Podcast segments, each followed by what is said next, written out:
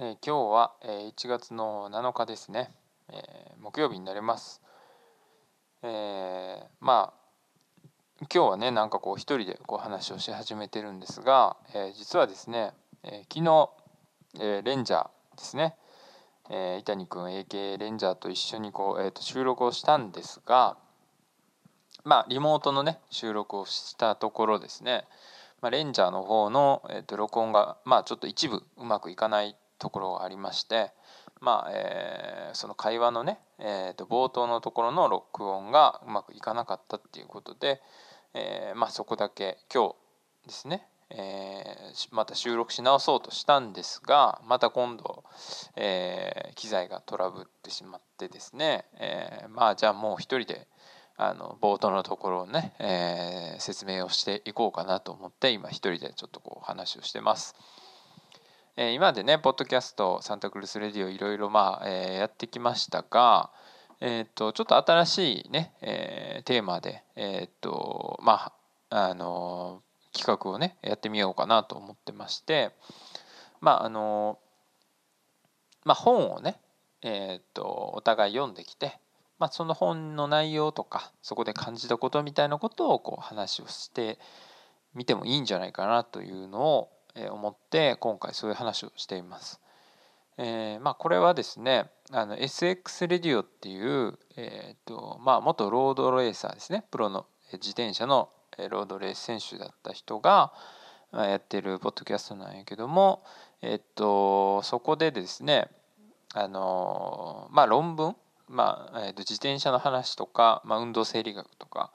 えーまあ、栄養のことだったりとか、えーまあ、そういう論文をまあ解説してでそこに関して、まあえー、と出演者のみんながこうディスカッションするみたいな内容があってまあなんかそれがすごく面白いなと。でまあ自分はなん自分の場合はまあそういうねあのスポーツの選手でもないのでまあえー、ともともと,、えー、と僕は福祉の仕事をしててまあそういう人の心のことだったりまあそういうことにすごく関心があるしまあ一応そういうプロというか、まあ、仕事としてまあ7年間ぐらいやってたっていうこともあってで、まあ、伊谷君は今ねあの福祉の仕事の現役の、えー、と職員、まあ、知的障害のある方の施設の職員、まあ、僕は、えー、と知的障害のある児童の、え、施設で働いてたんですが、えー、まあそういうこともあって、まあ、福祉のことで福祉とか、まあ、心理学とかまあなんかそういったことでちょっと。えっとまあお話ができたらなということで今回、えー、そういう話をしてます。でその本なんですが、えっと東畑海人さんという方が「えっといるのはつらいよ」えー、ケアとセラピーについての覚書っていうね、えーと、医学書院から2019年に出た本です。えっ、ー、とまあこれはですねあの、まあ、新聞で、えーとたまたま見かけてでこれはあの「ケアを開く」っていう本のシリーズ医学書院が出してる本のシリーズででそれはえっとまああのベテルの家っていうね北海道の浦河町にある、まあ、精神障害のある人の施設なんですが、えっとそこの本もたくさん、えっとそのケアを開くシリーズから出てて、まあ、自分も大学生ぐらいの時にそれを読んですごく衝撃を受けたのを覚えてます。まあ、そこの施設のことに関しては、まあ、まあ当事者研究っつって、まあ、結構その何て言うのかなえっとまあ、精神障害の人自身にこう語ってもらったりとか、えっと、自分のことを自分で研究していくみたいな、えー、例えば何かこう妄想とか、えー、まあ幻聴みたいなことがあった時にじゃあなんでそれが起こるんだろう？じゃあ、えー、どういうパターンで起こっていくんだろうっていうのをこう自分自身が、えー、と研究していくまあ研究っていう言葉をすごく大事に使っててまあそういうような、えー、考え方を、まあ、目で触れた時に、えー、と自分自身がすごくこう参考になったというか。要するにこう何か目の前で、えー、と自分が、えーまあ、困ったなと思ったようなことがあった時にも、うんとまあ周りの環境であったり、えー、まあそういうのをこう見ていくことで何かこうちょっと整理されたりとか、まあ、自分の、えー、行動行動をちょっとコントロールしやすくなったりとかやっぱそういうのがあるなと思ったのでまあすごくまあ個人的にはそれを見ることでまあ何かこう、えー、まあまあすごく自分の考え方とかにも影響まあその要するにこう何て言うのかな、まあ、目の前で起こっていることだけにこう左右されるんじゃなくて、まあ、もう少しこう俯瞰的に見たり、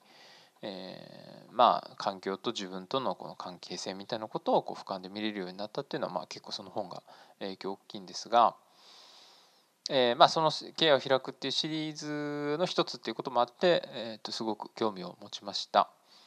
でまああの兄弟での兄弟出身の人なんですねこの東畑さんは。でその博士が、えっと、沖縄の精神科デイケアで、えーとまあ、働くことになったということで、まあ、そこでいろいろなこうねあのクエスチョンにもこう向かっていくというか、まあ、そういうの話ですということで。でまあこの本のすごくポイントはやっぱりすごくこうえー、まあ、全てのそのケアに関わる人に読んでほしいというかうんとその要するにこの福祉の人とか、まあ、精神科デイケアとか、えー、そこだけで起こってる話ではないというかうんと要するにこのケアっていうのが例えば、えーと、家族の介護でもそうだし、まあ、あと主婦の人、えー、主婦の人で、まあ、子供とか、えー、まあパートナーですね、まあ、夫とか、えー、まあ逆に奥さんの方かもしれませんが、まあ、そういう日々、えー、とか、えー、まあもしかしたらマネージャー職の人とかもそうなのかもしれないけどもまあいろんなケアっていうのがえー、とまあその介護とかそういうえー、と福祉のケアだけじゃないような感じで結構書いてるので、うん、なんかその辺がすごくあのここの本のポイントというか、えー、多分そういううん例えばですねうんと自分が何かこう人にやってあげるってことがあった時にえー、っとまあ相手がそれをすごく評価してくれる場合もあれば別にありがとうとも言われずに終わってしまうこともあるとか例えば自分ばっかりが何かこうケアしてえー、っとまあその見返りがないことに腹立たしくなることって多分人間にあると思うんですがまあそういったことですね。まあを、えーとまあ、読み解いていこうみたいな部分もあって、まあ、だからこそ、えー、と別にこの福祉に限った話じゃないのかなっていうのはこの本を読んですごく思ったところなので、えー、と本当にそういううんまあ主婦の人とかにも読んでもらったらすごく面白い本なんじゃないかなと思います。であとはまあ、えっと、エッセイの形でねあのケアとかセラピーについて、えー、語られてて、まあ、具体的なエピソードもすごくたくさんあって、まあ、ストーリー調なのでまあこう入っていけるというか、まあ、感情移入もすごくしやすいんじゃないかなという感じですね。ですごく笑える話とかもたくさん書いててあの、まあ、この人の文体も結構もう何て言うのかな ちょっと若干ふざけた感じで、えー、とエンターテインメントっていうのをすごく意識してるのかなと思ってますが。でまあ、この人の本は「と野の医者は笑う」っていうねあの著書もあってまあ、それは沖縄のいろんなその、まあ、要するにこうなんていうのかな霊媒霊媒師とか占い師とか、まあ、そういう人のところを巡るっていうような本なんですが、まあ、それも僕は読んでえっとまあそこで書いてたのはそのノンフィクション作家の高野さん高野秀幸さんの文章を結構ヒントにしてるというふうに書いてました。まあ、あの高野さんね僕すごく好きでえっとまああの今後にねなんかこの妖怪ムベンベやったかな、えー、っていう妖怪を 妖怪妖怪っつうかネッシーみたいな。ああいう、えーと、湖にいるみたいなことを言われてるようななんか謎の生物を、えー、今後まで大学生の時に探しに行ったりとか。あと、まあ、ゴールデントライアングルっていう、まあ、ミャンマーとかあの辺のえっ、とまあアヘンアヘンですね。アヘンを作ってるようなところに、え、実際行ってであのその村人と一緒に野菜とかも野菜じゃない、と、アヘンを作って収穫するところまで一緒に体験するというか、えー、してきたことをこう、えー、と実際にその本にしたりとかしてて、まあ、この人自身がそのアヘンを育てて、えーとまあ、実際アヘンを使用してですねアヘン中毒になるっていうところのオチまで、えー、ついてるっていうなかなかあまあ、ぶっ飛んだ。本なんですが、まあ、要するにこのうんとまあリアルリアルというか、まあ、ノンフィクションやからこその面白さっていうのがたくさんあって、まあ、要するにこうアヘンっていうとすごくねあのダークサイドなイメージがあるけど別にそのそこで作ってる人たちは、まあ、日々の生活が本当にあって別あの普段通りのこう、まあ、例えば、えー、お祝いの日があれば、えーまあ、誰かが悲しい思いする日もあれば、まあ、淡々と、え、日々の仕事をこなしている日々もあったり。うんまあそういった部分もしっかりこう描いてたりとかあとなんかこういろんなことがねそのまあ、えー、ノンフィクションだからこそ面白いっていうところっていうのはたくさんあってまあ僕はすごくこの作家さんが好きなんですが、まあ、そこからの影響もすごくえー、と東畑さん自身も大きいというか、まあそのねえー、と文章を参考にしてるってことなのでまあこういう福祉の現場もえー、まあノンフィクションだからこそ笑える部分っていうのは確かにあるんですね。まあこの場面でこの一言言っちゃったなとかそういう、えー、面白さとかもやっぱりあるのでまあそういう部分では、えーと、すごくうんまああのなんというか、まあ、ノンフィクションていう意味でまあすごく高野さんのことを参考にしてるのはなんか納得というかあ分かるなという気もしますが。はい、でまああのこの人自身はねあの博士なので、えー、とすごくこういろんな難しい用語も、えー、ご存知というか、えー、してはるんですが、まあ、その辺を引用しつつあのまあ優しく解説してくれてるのでまあこの本をねきっかけになんか、えー、じゃあ、えー、なんレヴィ・ストロースの本読んでみようとかね、え、なんかそういうふうに社会学者の話とか心理学の本とか、えー、まあなんかこう手を伸ばしていけそうな感じっていうのもすごく散りばめられてるので、えー、まあそういうことに興味がある人にとってはすごくいい本なのかなと思いました。はいですね。でまあこの人自身東畑さん自身はですね、まあ、1983年生まれで、まあ、兄弟卒っていうことで、まあ、今は、えー、女子大の准教授とかカウンセリングルームを、まあ、自身のカウンセリングルームを開業してると。でえっとあとですねまああのこの人はだから27歳の時に、えーまあ、大学に4年間行って大学院に5年間行ってからまあ博士になったそうです。で普通はですねこの博士課程まで行くと、えー、そのまま大学教授になるか、まあ、研究者になるっていうのがまあ報道らしいですね。はい、だけど、まあ、この人自身は臨床心理学っていうのはま心の援助の学問心を援助する学問だからこそ、ま、現場でやっぱり実践すべきだということを考えて、えー、収束収束先をま見探したそうです。でその条件としてまあカウンセリングがメインだとか、えー、家族と暮らすための給料がある、まあ、この人はもうねその大学院卒業する時点でもう結婚して子供もいたみたいなので、えーと、その条件に合う仕事をまあ探したんですが、まあ、そのカウンセリングメインの仕事っていうのはなかなかやっぱないらしく、えー、いろいろ探した結果、まあ、沖縄でやっと見つかったんでまあじゃあ沖縄行くかということで沖縄に行ったそうです。はいまあここまでがねざっくりあの概要っていうことで、えー、まあ、えー、この後ですね、え実際の話をしていく、えー、と本の内容について、えー、と2人で語っていますので、えちょっと長いですけれどもそちらの方をお楽しみいただけたらなと思います。えー、まあいくつかね掘り下げていこうかなっていうとこで、まあ、まず最初に押さえとくとこはやっぱこのケアとかセラピーっていう言葉をまあさっきから言ってますが、まあ、多分この本の中で一番の主題というかテーマはここなのかなということね。はい。まあ、ここをざっくりとものすごくざっくりと説明するとですね、はい。まあ、途中のコラムでこういうことが書いてたけども、まあ、ケアっていうのはまあ傷つけないこと、うん、えー、でまあこの時、まあ、相手のニーズに合わせる必要があるっていうことで、まあ、例えば、えー、っとまあ、ケアっていうのは例えば泣いてる人がいた時にまあ、声をかけることもしくはそっとすることっていうことね。だからその相手が、えー、と声をかけてほしい。大丈夫って言ってほしい時に大丈夫って言ってあげるのがケアやし、泣いてるけどちょっとそっとしといてよっていう時にはそっとしといてあげるっていうのがまあケア。だからその相手を傷つけないようにまあこうしてあげるっていうことがまあケアやと。でそのセラピーっていうのは今度は逆にまあその傷つきに向き合うことっていうことよね。そうですね。ははい。い、でえーっとまあ例えば、えーここでまあ書いてあったのは例えばまあ、えーセラピーではですね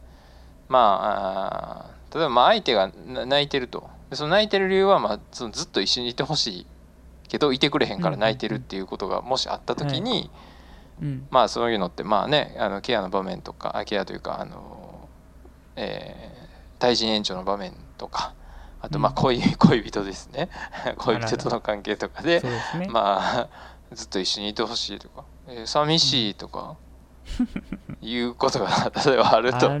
いう時あるよね。みんなあるんじゃないですかみこんなみんなあるんでもう帰んのみたいな。今今日うんうん。いや共感の嵐だと思いますよそうですね。うん。でその時にえーっと、えーもううち寂しいって言った時にまあそのそばにいてあげたりとかはい。いやほんまお前のこと大好きやでって言ってあげるのがまあケアやって。でも セラピーはいやそのずっと一緒にいてほしいって言うけどいや現実的に見て、無理やん24時間一緒におんのはみたいな。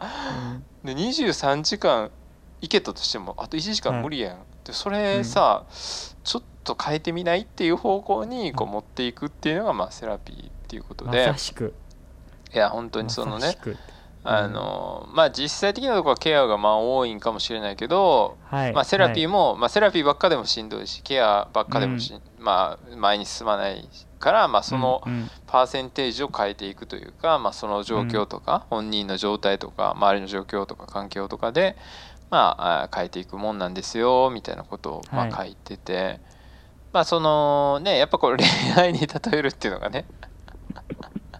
一番分かりよいのかないやみんなで共感、うん、しやすあいそうですか？けあ結み共感とかしますこれはねまさまなんかあったんですか、その実はみたいな。まさにですわこれが。いやまあえーっとね先月ぐらいか先々月ぐらいに、まあ、3年半ぐらい付き合ってた彼女と別れたんですよ僕は。え？そうなんですか？白々しいな タイムリーじゃないでですか。白々しいなはいはい。そうそうなそれでちょっとまあなんで別れることになったのかっていうのもその元カノが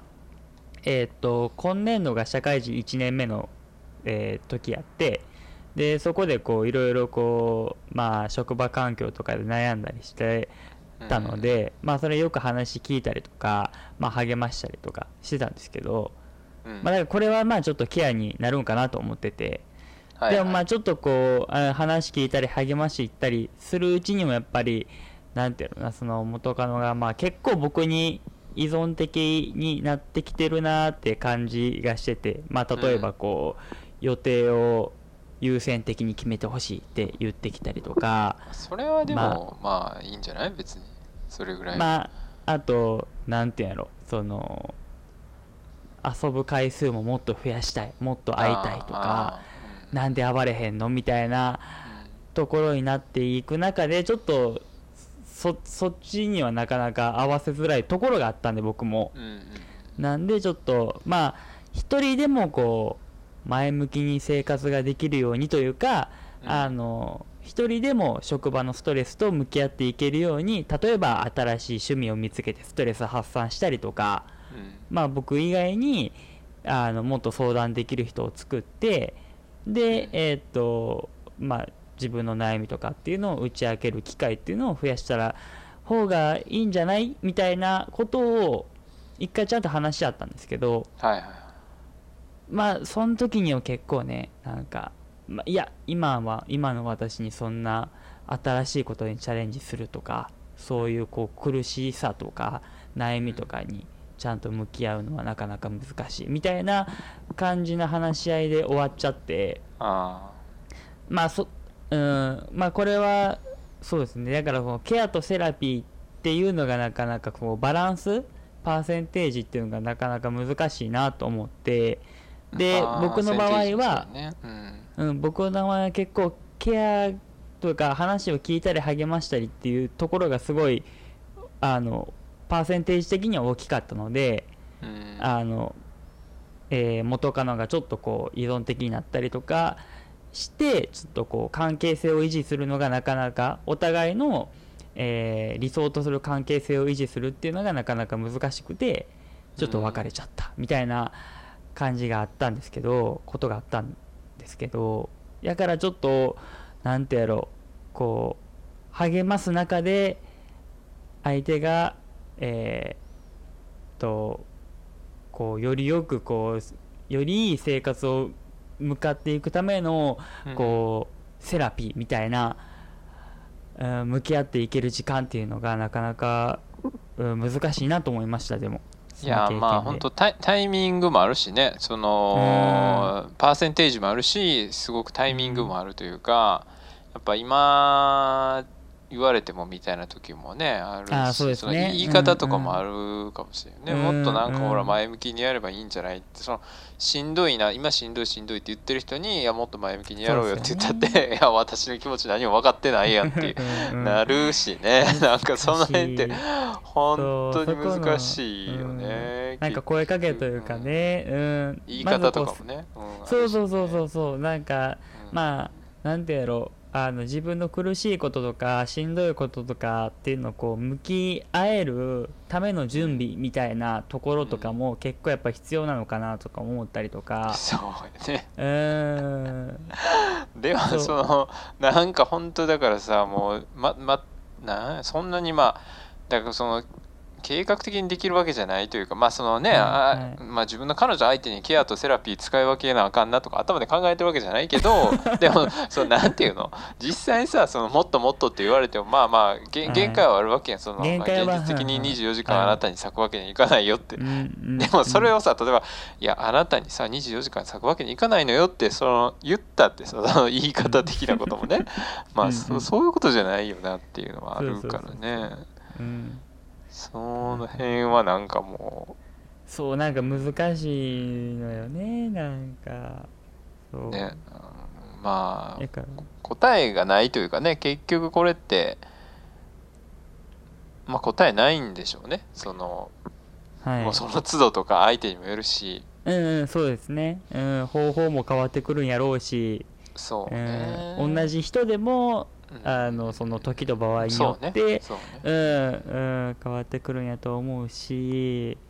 もしかしたらニーズ自体も変わってきてるのかもしれんしああ確かにね、うんその、時うんうん。ある時は受け止めてほしかったはいからずっとそれかなと思いきや、うん。いやななんかちょっとそっとしといてほしいなっていう方に変わっていくこともあるかもしれないしね、うん。まあそのまあそこをね当てに行く。まあだから例えば他にも、えーまあ例えば子供が学校行きたくないって言った時にどうするかとかね。はいはいはいはいはい。まあそこはじゃあいいいよって言ってあげるのがいいのかそれともな,、うんうん。なんかその行きたくないっていうのはなんでなんかなみたいなところにこう向き合っていくというか、うん。まあそこに持っていくっていうのも一つというか、はいはいはいはいうん。はいまあ、なんで持っていかなあかんのかっていうとこはあるのかな、うんまあその傷つきに向き合合うことなんで向き合わなあかんのって言われた時にさ。うんうん。例えば。それなどういう説明する？うーんどうやろう。でも僕もまあ元カノの場合はまあ仕事がすごいこうあれやったあのなんかしんどかったりとか悩みやったんでまあそもそもなんてやろななんかこうまあ僕はうん。えーっとその彼女元カノなりのなんか葛藤とかうん。が多分あったんやろうなと思ってうん。多分仕事行きたくないけどうん。行かなあかんかったりとか、うん。まあ逆にあの苦しいことがあるけど多分苦しいことが乗り越えた先に多分やりがいとか達成感とかがうんあるからでも頑張らなあかんなみたいな葛藤もあるんやろうなと思って、うん、だからなんかこうそこのこ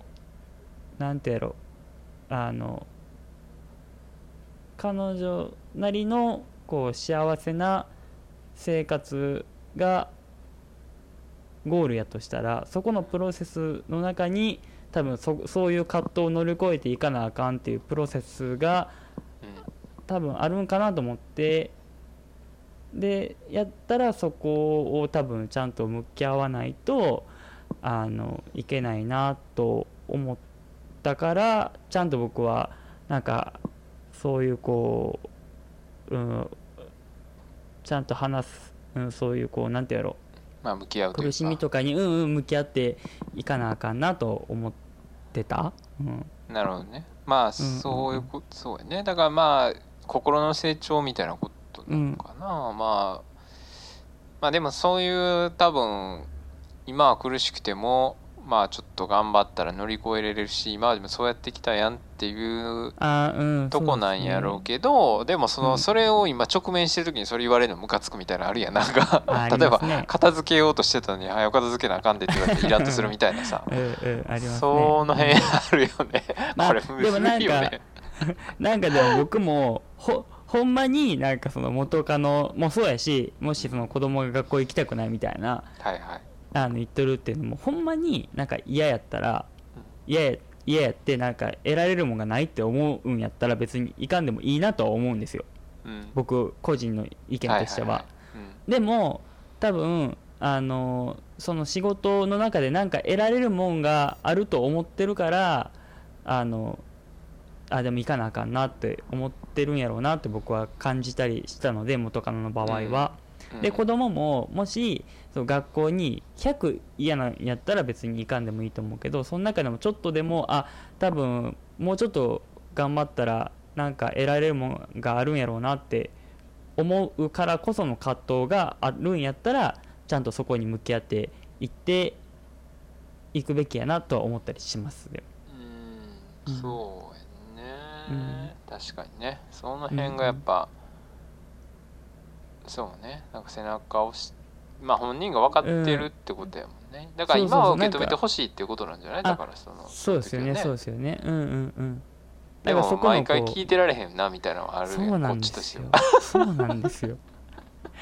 もうか聞いてられるかよみたいかしかもしかもその毎毎回同じ話やみたいなさなんか またこの話聞かなあかんのかみたいな。もう愚痴大会みたいになってるけどただ単にね。そうそうそう。なんかネガティブな話聞いたらこっちもネガティブな感情になるしなとか思いながら、うん。いやわかりますよね。そこは本当難しいね。なんかねなんかそこもなんか結構難しいですよねほんまにこう。例えばなんてやろう。なんかこう面白い話をしたらうん話す側もおもろいし聞く側も面白いけど逆にやっぱネガティブな話になったら話す側もネガティブになるし聞く側もネガティブになるしみたいな。なんかねなんかこうネガティブな話やったらなんかちゃんとこうケアしようと思ってもこっちもなんかうーってなっちゃったりする時もあるかいやまらあそうなんか結構なんてやろうドツボにはまっちゃうというか でこうネガティブな方にこうドツボにはまっちゃうみたいなケースもあるからうん。なんかそこのねなんかなんてやろ入り込んで入り込みすぎて人の話聞くっていうのもなかなかちょっといや難しいし。うんうん難いしいのかなとか思ったりとかしますよねでも。まあ、ケアをどうやったらし続けることができるのかみたいなことは結構一つねうんうんうんテーマなのかなと思うし、うんうん。まあその辺はねこの人の中で一つの答えみたいなのはね最後の方に、はい。まあ、書いてたかなと思うけど。まあそうね。でまあその話聞くってことに関してはねまあ女の人とまあその付き合ったりとかしてる中でやっぱまあうん一個思うのはその答えをこの人たちは求めてるわけじゃないんだなっていうところにあ気づけた時にやっぱこうちょっとこっちも気が楽になったりしたよね。なんかアドバイスしちゃいがちというかああそうですよね。ねなんかどうしても、えこうしてみたらああしてみたらってなるんやけどあの彼女の顔は曇っていくばかりみたいな。あれみたいな。全然手応えないなみたいな。そうね。うん。そういうことってやっぱあるからね、そうですね。うんまあ、この辺はね本当にあのまあ一生一生やり続けるというかね あのうん。一生のテーマなのかなと思います。人類普遍のテーマやと思いますよ。人類不変やね。これはもう一元ある人多いんじゃないですか、これはもいうやちょっこと俺にお話聞いてくれっていう。いやアダムとイブからあったんじゃないですか？やっぱこあのテーマったねはやっぱり。あーリンゴを食べてあの言語がね分かれてからまあいろいろねああるんじゃないですか？それはそうやっぱりねね。そうんまあそうね。えーっとまあとりあえずだからそこやねそのケアっていうのはまあはい相手の、まあ傷つきにむえーっと寄り添うというか、はい。まあ、傷つけないっていうことでね、はい。はい。で、まあ、セラピーっていうのは傷つきに向き合うこと。相相手に、まあ、なんで傷ついてるのかなっていうこと自体にまあ向き合ってもらうっていうこと、はい。っていうことが、まあ、一応ここを頭に入れといてもらえると、まあ、今後そのケアやら何やらっていう話はよく出てくるので、はい。まあまあそこはちょっとポイントなのかなとは思いますが、えーどうしますか？これ次行っていいかな？このあ話はどう全然はい。パスしても結構ね、これ時はい大丈夫です。間かかるよね多分ねこれ。そう そうですね。話してたらね。まあまああんまり気にせずいやいいですよ全然。はい行きましょう。はい。はい、まあえっと次ね。えっとまあこれ結構ね適当に俺が気になったとこをピックしてまあそこを話していけたらっていう感じで書いてるんですがはい。まあ次ねえっと第4章になるのかなこれは。えっと博士の異常な送迎という、えーまあ、一応タイトルなんですが。えーまあ依存労働っていうところをここの話ではしてて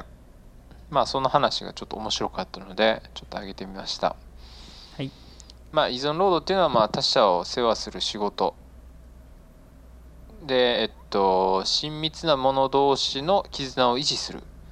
ていうようなことでね、で、はい。あるいはそれ自体が、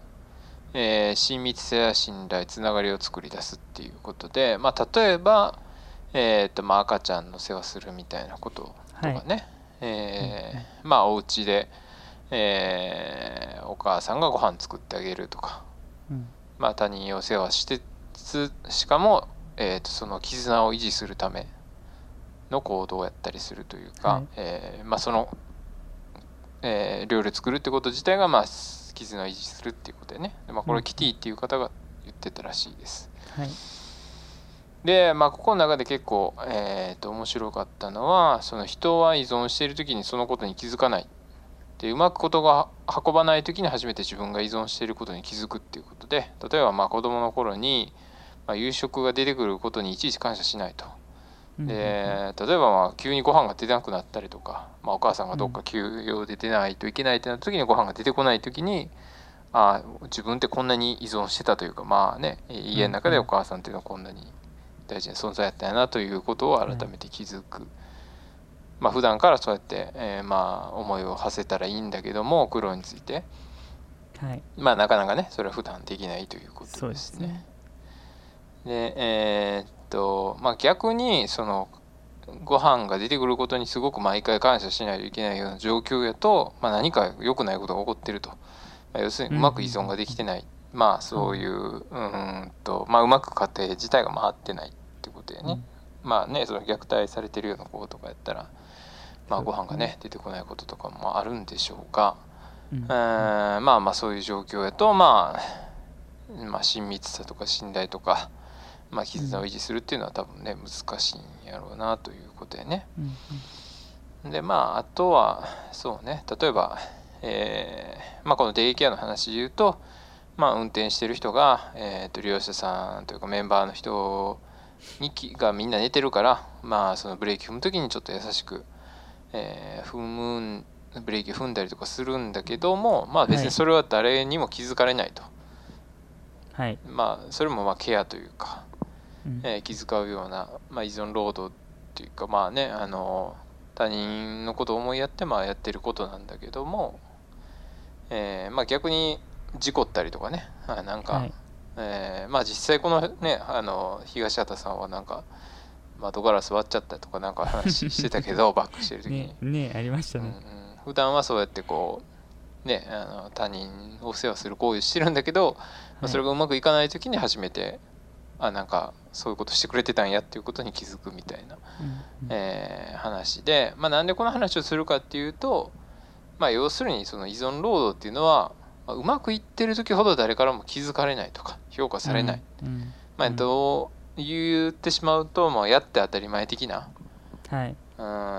ん。だからうまくいかなくなった時になんか事故った時にまあそうやって気づいたりおご飯が出てこない時に初めて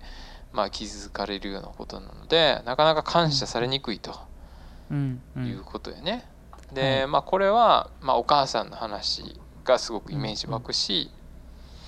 まあ、もしくはそのこの人も実際言ってたけどまあえーっと社会的な評価も低いっていうので、まあ、例えば小児科医よりも小児科医よりも保育士の方が給料は実際低いと。はいはいでも保育士がいないと、まあ、子供たち生きていけないよねっていう話なんやけどね。はい。の日々を維持してる人たちよりも、まあ、まあ小児科医の方がまあ給料が高いということで、うんうん。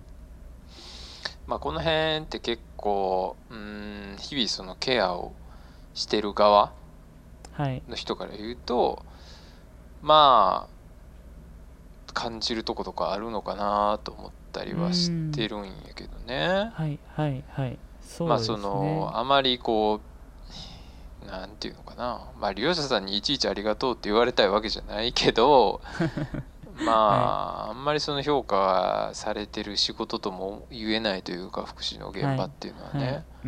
その辺ってどうかな伊谷君的に。そうですね。まあ確かにこう福祉って割と、まあ、ノルマが決められてるわけでもないしこう仕事の成果とかっていうのも数字で明確にあの表示されるわけでもない仕事なのであのなかなかこう依存労働は割と多い依存労働っていう部分は結構多いのかなっていう部分はあるんですけど、うん。まあその中でなんてやろ僕が結構思うのはあの利用者の方とのこのコミュニケーションとかっていうのも割とこう僕の職場では依存労働に入ってくるのかなって思うところがあって、うん。うん、でまあっていうのも まあ割と僕はこう利用者の方の関わりとかっていうのもあのなんていうこう絆を維持するとか先ほども言ってもらったみたいにまあ他の、えー利用者の人の、まあ、心をこう世話する仕事っていう部分やと思ってるのですごい大事やなと思ってるんですけどただやっぱりこうあの例えば幸福度とかこういういい関わりをしたからこんなに利用者の人が幸せになりましたっていうのを割とこう数字で明確に表示されやすいわけでもないのでなかなかこうなんていうのこう職員の中でもそれを大事に職員の中でもそれを大事にしてない人も、まあ、大事にしてない人っていうのもおかしいけどそれをおざなりにこうしてる人も結構多いのかなともイメージもあって、まあ、例えば僕の職場なんかは結構重度の知識障害の方が多いのであの言語でのコミュニケーションが難しかったりあの意思疎通が難しかったりするっていう人もいるのであのなんかこうなんていうんですかね割とこうあのコミュニケーションに関しての成功体験もなかなか難しいしあのかいあの成功体験を得ることもなかなか難しいしどれがせどれがどういう状態が成功なのかっていうのもなかなかこう定義しづらい状況なのでなかなか難しいんですけど、ううんんまあただ僕もこう利用者の人と関わっていく中でいい関わりができたなと思ったらすごい嬉しいし楽しいし利用者の方がなんかあ楽しそうにされてるなと思ったらすごいあのなんてやろう楽しくなるしやりがいやなとも思うんですけどただやっぱりこう職員の方他の職員の人とか見てみるとちょっとこうなんてやろ攻撃的な口調やったりちょっとこう態度がちょっとこうねあの怒ってるような態度取ったりとかしている方もいらっしゃって、なんかこうそういう関わりとかを見るとちょっとなんてやろうあ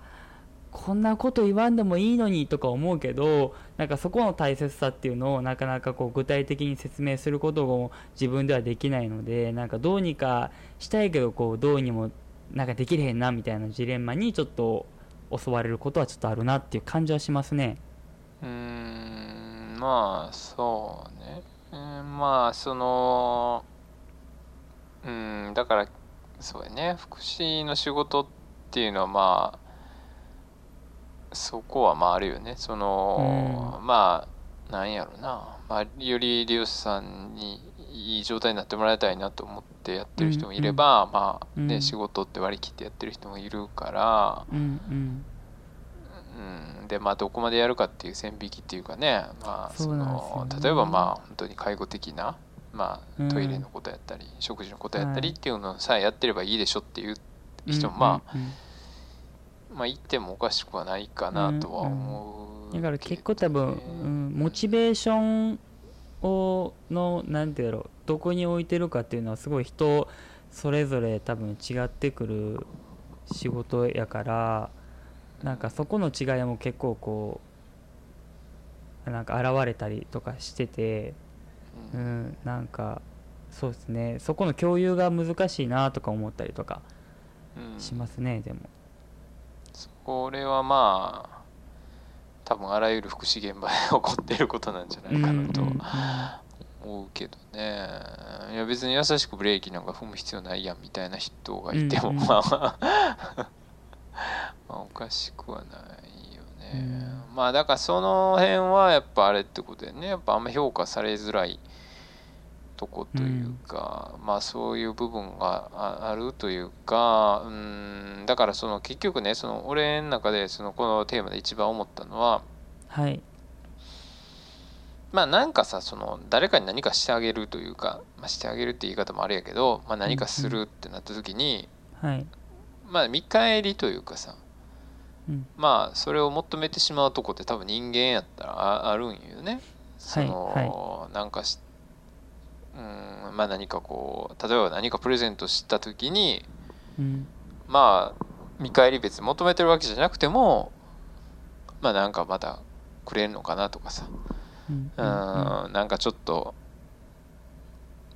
まあ助けを手助けしてあげた時にまあ後うん。でじゃあこの間ありがとうみたいなこと言われたらまあ嬉しいやん。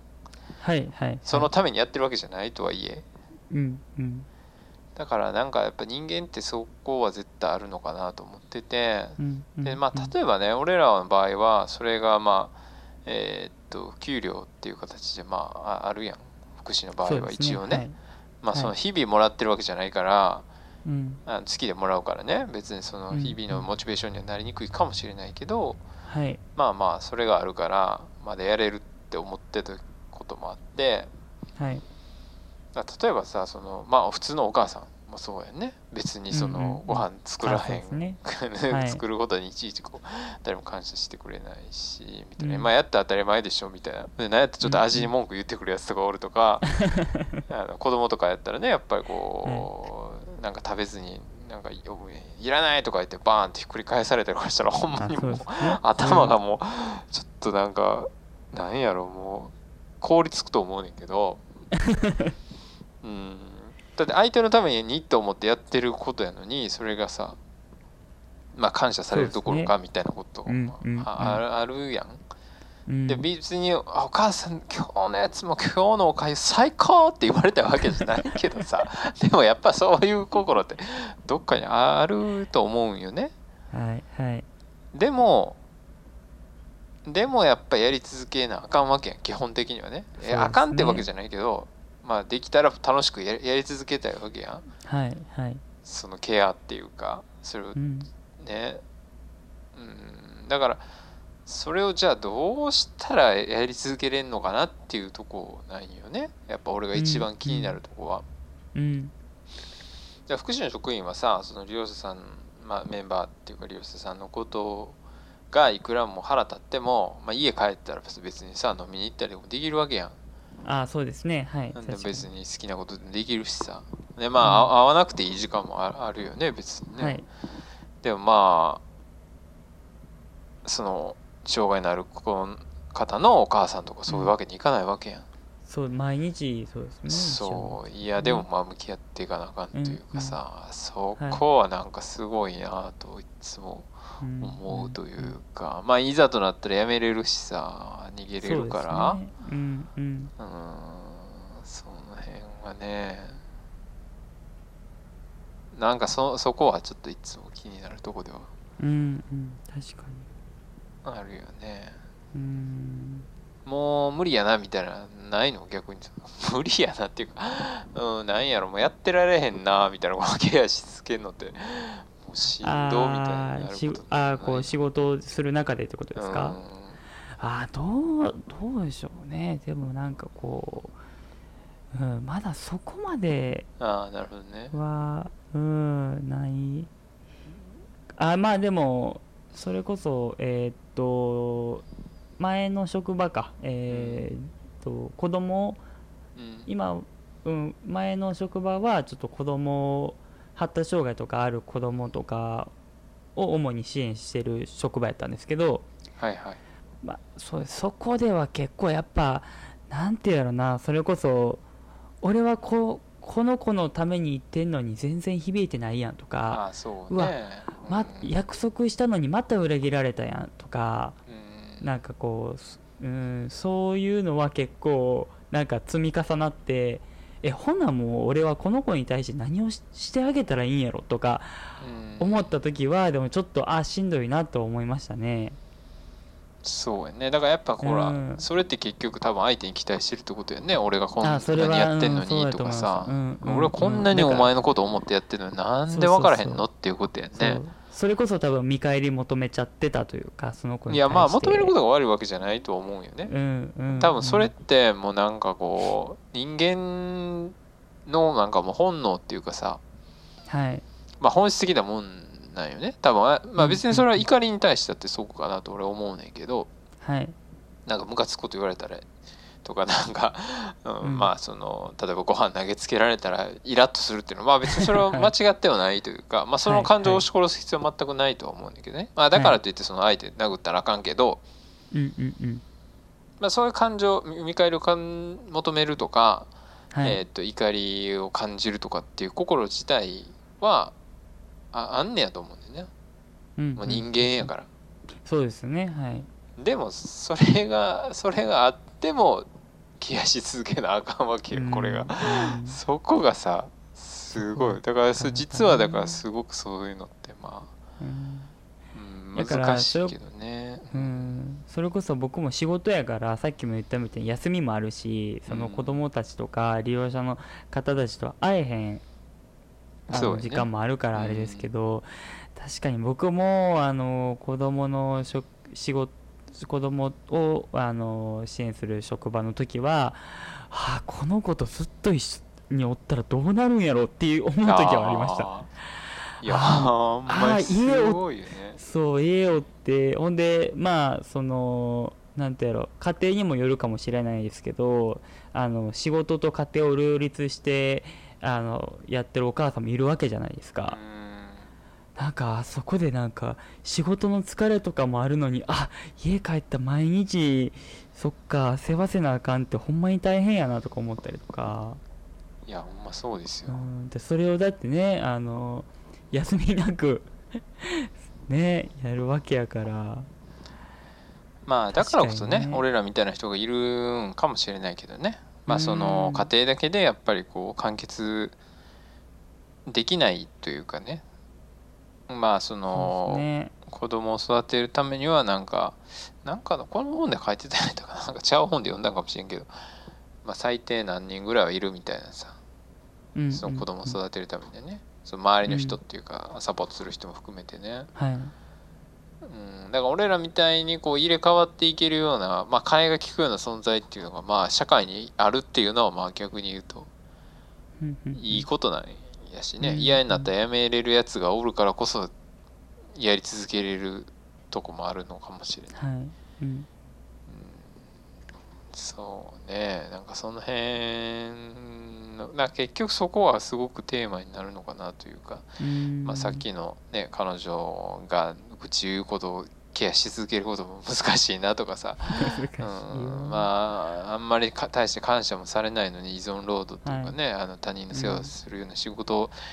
まあそうやってやってケアし続けるのの大変さっていうのは多分これはまあお母さんとかは特にすごくわかるのかなと思うし、うん。まあ我々みたいにまあ、うん、まあそういうケアに関わる仕事をしてる人としてはすごくこう実感がある話というかね、はい。はい。まあ、特にまあ俺たちはねあの知的な障害がある人が多かっうん。まあメインなんでまあそうやっはてね、言葉で表現できる人ばっかりじゃないから。はいはいはい。ねね。こっちが良かれと思ってやってることに対してブチ切れられるとかやっぱり あるからさ。全然ありますよね。あれ？えーっていう。大パニックやんとかっていうのとこかやっぱ。れじゃなかったんやみたいな、うん、やっぱあるからね、でもうーん。だからまあそこでもじゃあどうやってやり続けれるかなっていうなんかね、まあ、はい。ポジティブにまあややり続けられるの工夫っていうのはななんやろうなっていうのは多分この本の一つのテーマうんなのかなとかね、はい。うん。だからそういうの逆にない人たちはさやっぱこうまあ利用者さんに対してこう攻撃的なこと言ったりとかねまあそ,、はい。そういうのはあるのかなと思うけどうん。ね。うん。まあその辺をさ逆に言うとでもあれよね。なんかその辺の、まあ、今話してるようなことね。その例えばケアはい。の難しさとか、うん。まあ大変よねみたいな話とかってさそもそもさその新入社員の時に説明もされてないわけやんそうですね。確かにね。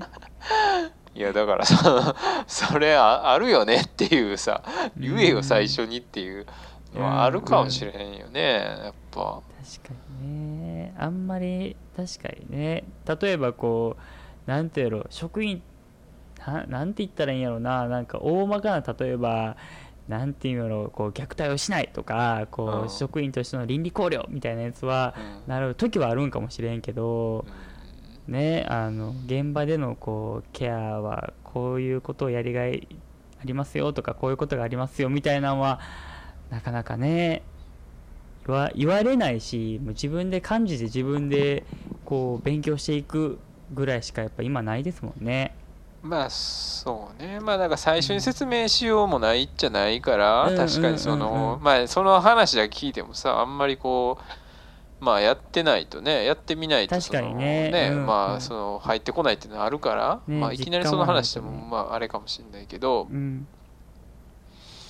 まあどっかで追ってやっぱそういうねまあじゃあ入職して半年ぐらいでそういう研修があるとかはい、まあねないとっていうかね、うんうん。なんかね俺は結構その入って一番最初に今思い出したけどはい。もともとさその大学生の時に俺はフリースクールにボランティア行っててんな、はいはい。半年1年ぐらい、うん。でまあそこでそのそこはさその終わったらすごいミーティングするわけ。結構長い時間。ほうほうほうほう1時間とかぐらいしてたかな。ちょっと全然詳しく覚えてないけど。そうなんそう。今日あの子はこういうこと言ってたけどもしかしてこういう気持ちがあったのかなとかさ。うんうん。でそういうことを結構日々話し合ってたよね。なんかはい。この子ってこういうふうにちょっと成長してきたねみたいな。うんうん。なんかそういうのが割とこう自分の中ではその当たり前というかまあまあそう,、はい。そういうもんなんやなと思ってて逆にそうのん。仕事し始めたら福祉の仕事、あんまそういうのなかったよねどっちかっていうと。ううん。ななんやろ。まあまあ最低限のことは全然やってたしまあはい普通にまあ話してはいたけど、うん。うーんなんか結構こう納得いくまでじゃないけどまあそのボランタリーな感じやったからねそのえーっとフリースクールの方はね、フリースクールうんはい。まあそうそういうとこもあったんやろうけどうん。なんかそうそうそうそう。あれっていう感じやったけどね。まあ俺はだからそういう意味じゃベースがあったから別にそんなに対して、まあまああ適用できたんやけどね、うんだからその辺まあそうですね。なかなかこううなんてやろう。あの生活していく中でその行動の背景だったりっていうのもなかなかあのなんてやろう。読み取ろうとしなかったりとかそこの共有もできてないこともあるから同じ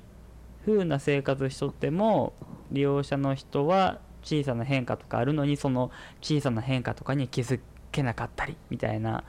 ところもやっぱりあるなと思うので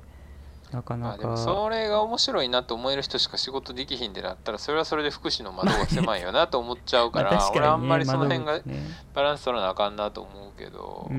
ん。でもなんか中学校ぐらいの時にさ俺はまあ学校行ってなかったけど、まあ、はい。また行き始めて、中3の時に、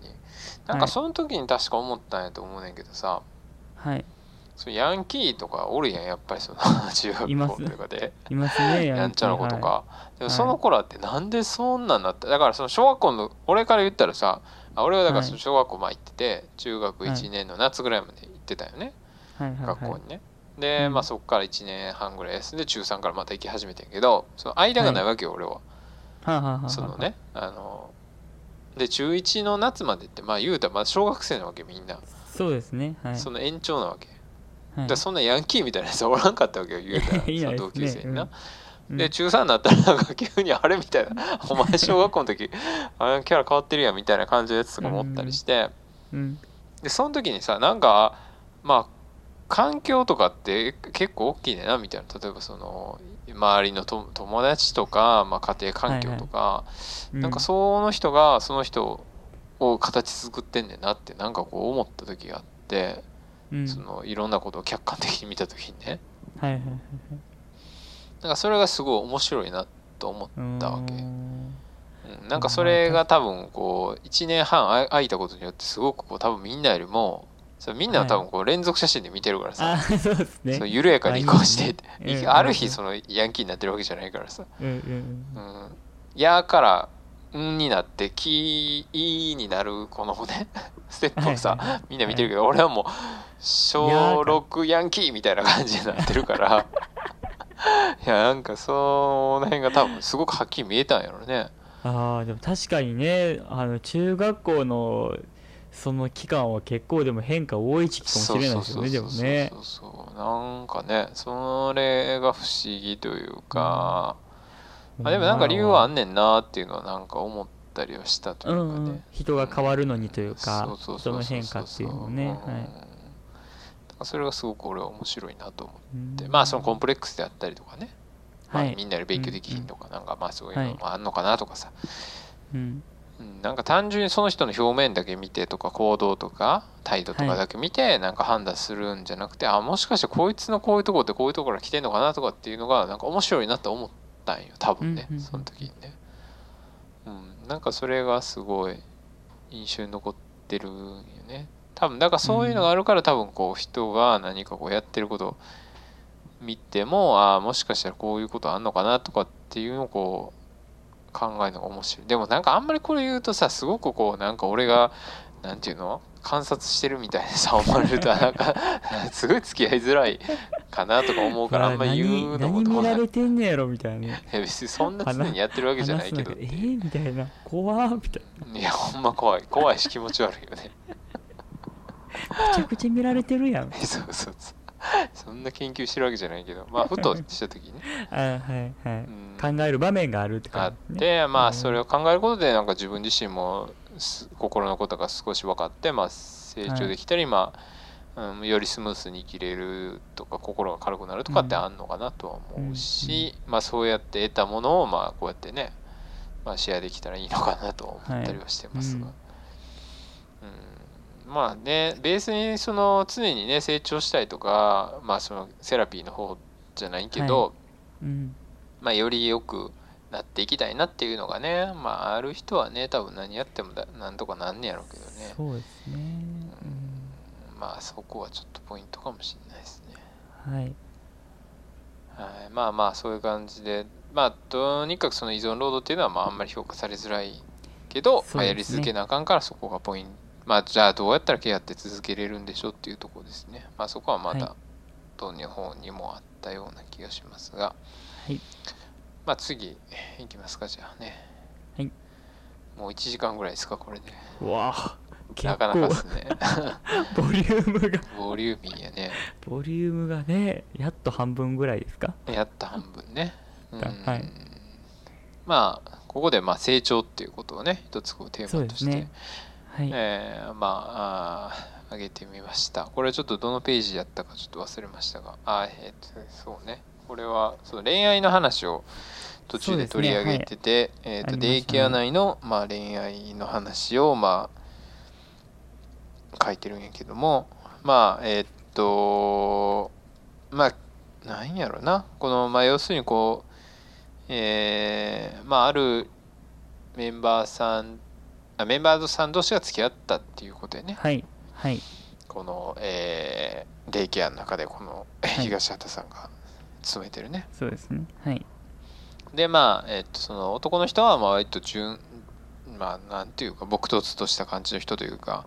うん。でえっと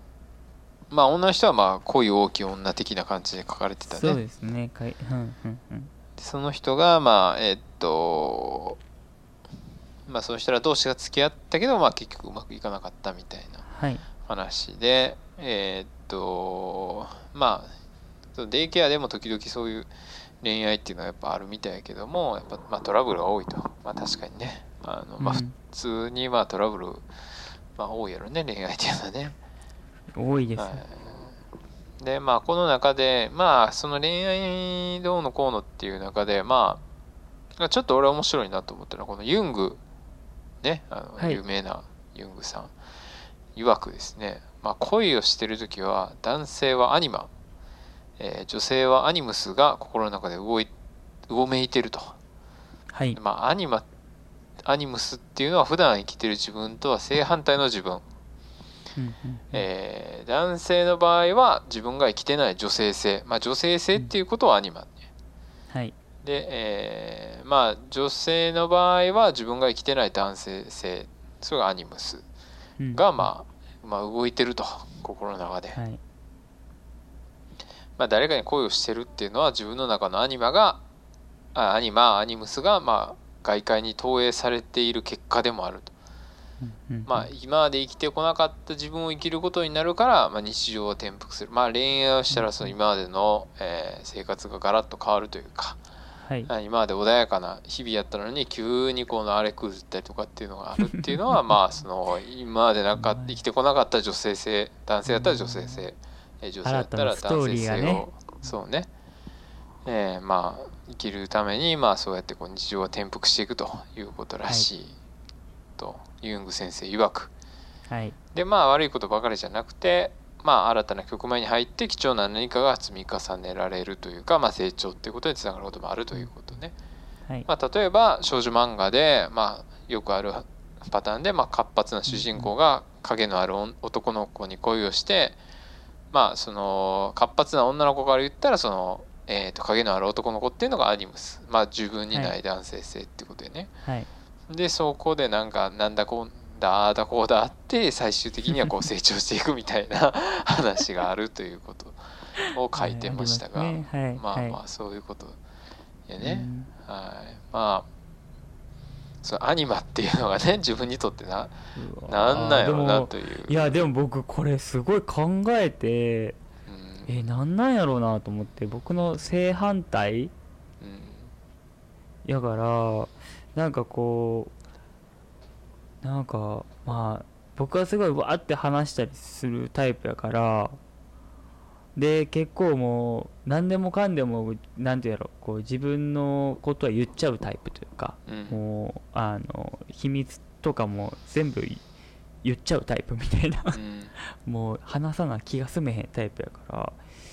まあなんかこう物静かでちょっとこうその人を捉えづらいというかちょっとミステリアスな部分が、まあ、僕にとってはアニマなんかなとか思ったりとかうん。思ったりとかまあ割とこうなんていうんやろ僕はすごいこうあのなんていう容量悪かったりとかなかなかこう先のイメージがなかなかつきづらかったりとかしたりとかする中でパッて考えた時にあれ？俺にとってのアニマってデミニーなんかなって思ったりしたわけですよやっ だからまさあかの正反対やなみたいな。確かにみたいな。まあそれはあるかもしれないね。そう、ん。だからあデミニーみたいな女性ってあ俺にとってのアニマなんやみたいな。な俺にとってのアニマじゃ 逆に痛いくってこあとそうそうそう。俺ら付き合ったらええやん。そうそうそうそうそう。だからねだからデミニーみたいなうんうん。めちゃくちゃストイックな女性と 付き合ったらええんかみたいな。ななんか一瞬一瞬思ったりとかしましたねやっぱり。あうん。面白いなと思って。あこんな身近に俺にとってのアニマがおったんやまあねなんなんていうかまあこれって確かにななんやろなむ難しいけどうん。まあそのカップルなりその夫婦なりまあ確かにみ、うんうん。まあ友達同士もそうなのかなと思うけど、はい。まあ正反対の人にひ正反対ってこともないのかもしれないけどまあ補い合うじゃないけど、うんまあ全然違うタイプの人となんか一緒にいるってことって確かにあるのかなとは思ったりはするよね。まあなんかちょっとね時々言ってたりするけど。うん。まあ俺らの仲いい、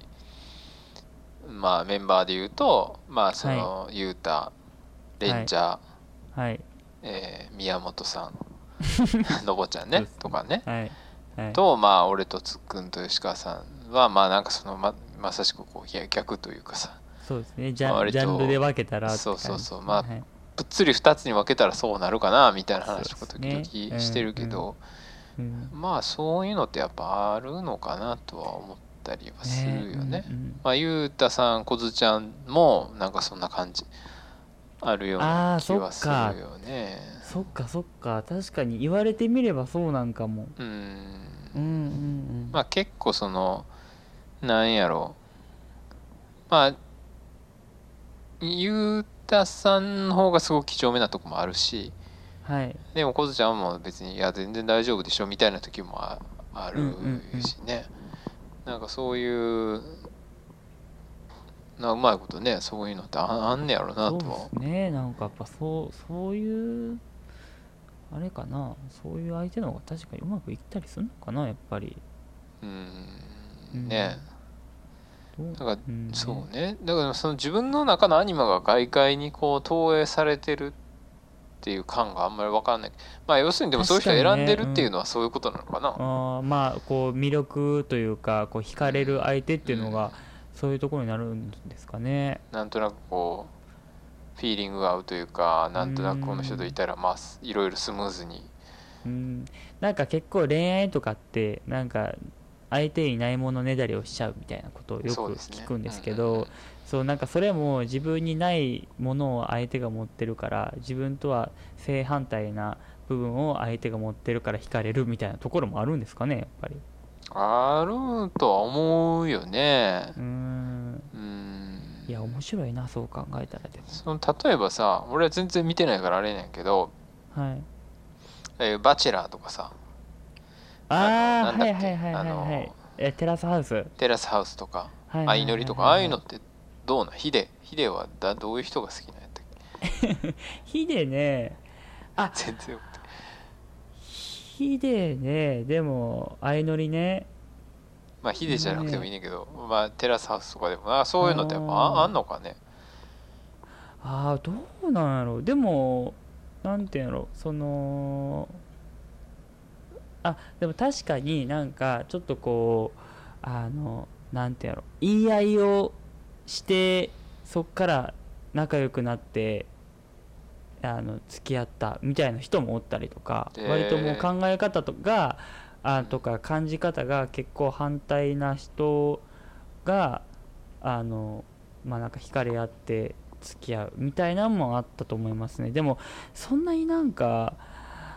まあうん。みんながみんなそうじゃないから。まあそりゃそう。まあだ一概には。ね言えないですけどね。どうなんですかね。まあ何もかも正反対っていんうんううんわけじゃないんやろうけどね、そのまあもちろんそのフィットしてるというか同じような感覚のところもありつつも、うんうんうん。まあここはアニマを感じてるんじゃないかみたいな。なんあーかそういう 目線でこの恋愛のああいうねリアリティショーみたいなの見たらちょっと面白いかもしれない、いやでもでも盛り盛り上がるのは多分ねあのそうそういうところというかうわなんか最初全然なんかなんか合う感じやないなみたいな2人がうん。なんかいい感じになってなんかちょっとなんかイチャイチャしてなんかえ付き合うの付き合えへんの？みたいながいっちゃやっぱ盛り上がりますね。う んなるえほどね。どっちなん？みたいな。えなんか前はあんな感じやったのにえ今こんこんなんなこんなんしてるやんみたいな。うん。今どうなんすか？そこっから付き合うの？付き合えへんの？どっちなん？みたいなうん。ところが一番僕やっぱテンション上がりますねやっぱりでも。なるほどね、まあはい。確かにそこは確かに。別に自分のことでもそうやもんね、そのあそうですね。実際に自うん分まあ付き合う前が一番楽しい的なこともねなんか言う人も、はいはい。まあまあ言いますが、まあ、その辺と感覚はちょっと近いのかもしれないね。知れないですね。さや当てしてるみたいな。え ーまあ、これはねまあ別にあんまりそのここの本筋とはまた違うのかもしれないけど。はい。まあ恋愛っていうのは多分ね結構普遍的なテーマなのかなってそうですね。実際そのね、自分にとってのアニマって何やろとかアニムスって何やろなとか思うのって多分ちょっと楽しいのかなと思って、うん。まあまあこの話上げてみましたが。はいあとまあねこの話で言うとそのまあ結局その恋愛をすることによってまあ乗り越えたりすることとかまあ葛藤があってまあ成長するチャンスでもあるっていうことであまあはい。この人の場合はそうやね。あデイケアこのデイケアではえっと看護師の人とまあ心理師。うん。まあ基本的には看護師がはい。いてまあプラスでその心理師としてまあ東畑さんがいるんだけどはい。まあまあこの恋愛に関しても、まあ、看護師は割と基本的なケア的な、えーうん。対応をすることが多いけど、はい。まあ心理師としては、まあそうやってこうトラブルというかまあね気持ちが崩れたりすることもあるかもしれないけどそれはもしかしたら成長できるきっかけかもしれないっていうのでうんうん。まあ背中を押したくなるみたいなとこもなんか書いてたりしてたけどね。そうですね。はい。うん。まあそういうのもちょっと関係あるんだけど、うん。まあ、この本の、うんサブタイトルでそのサブタイトルじゃないか、まあ、帯のとこでその「ただいるだけ」っていうところのデイケアに対してのまあえーっといろんな、まあ、この人が書いてるんだけどうん。まあその必ずしもその成長するっていうことだけがまあ重要なわけじゃないみたいなこともはい書いてて、そのただいることだけの価値みたいなとこも、うんうん。まあ、少し触れてて。うん。なんていうのかな。まあえーっと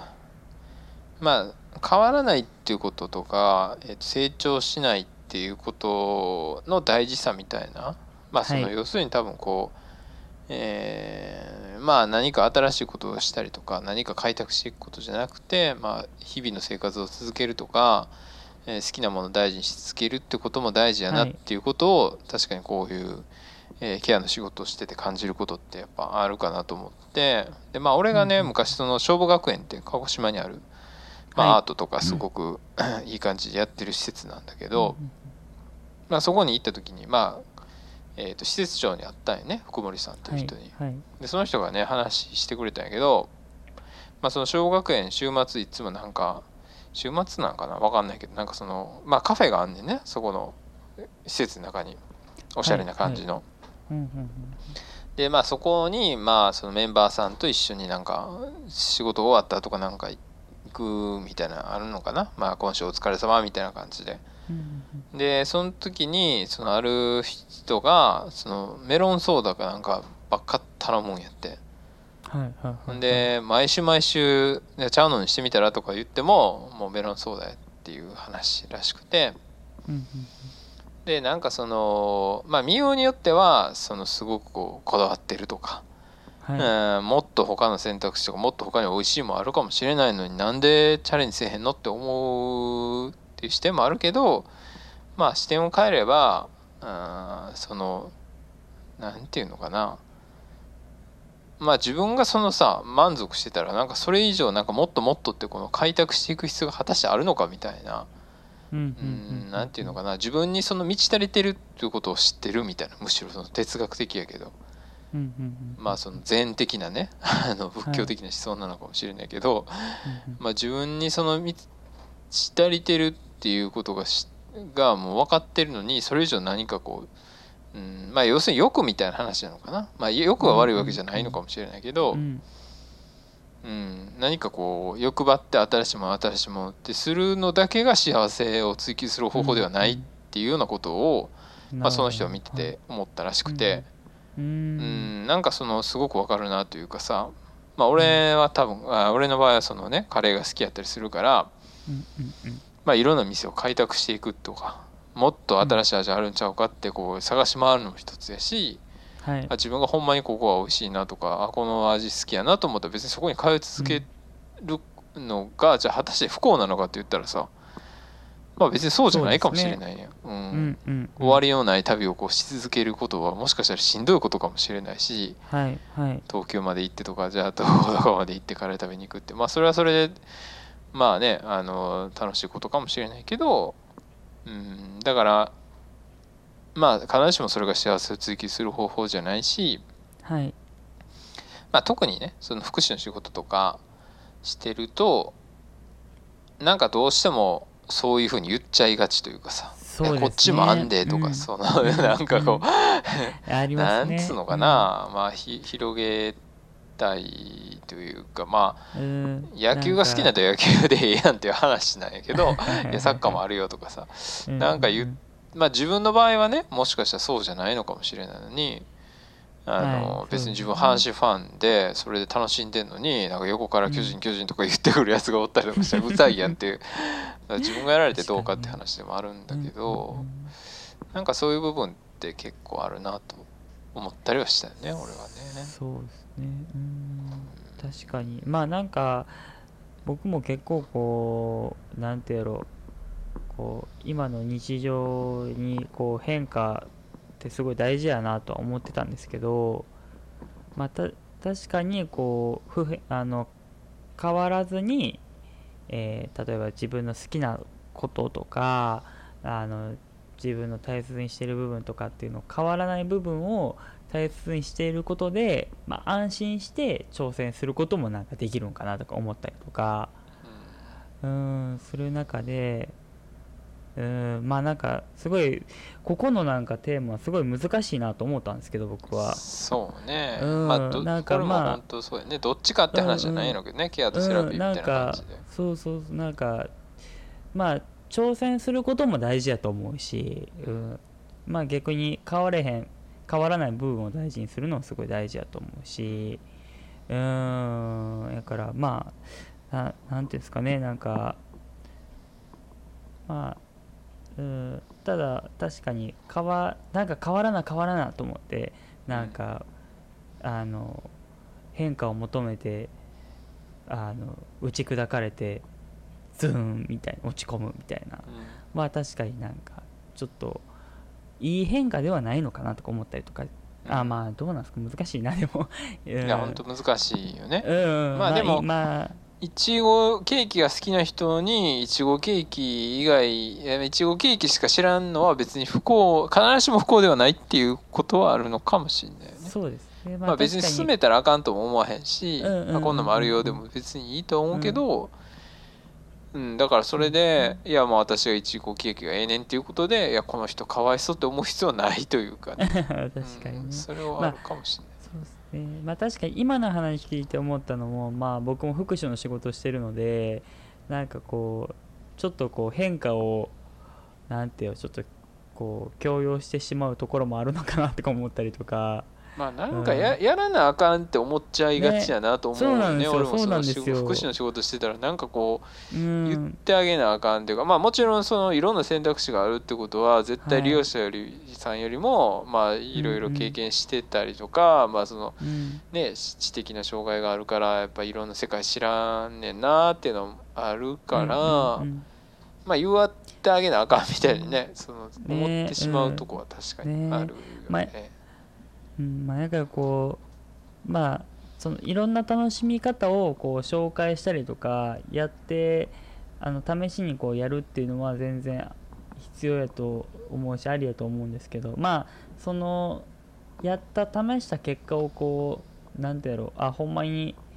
楽しんでんのかなとかあやっぱ他のああの前の今までやっとったやつの方がなんか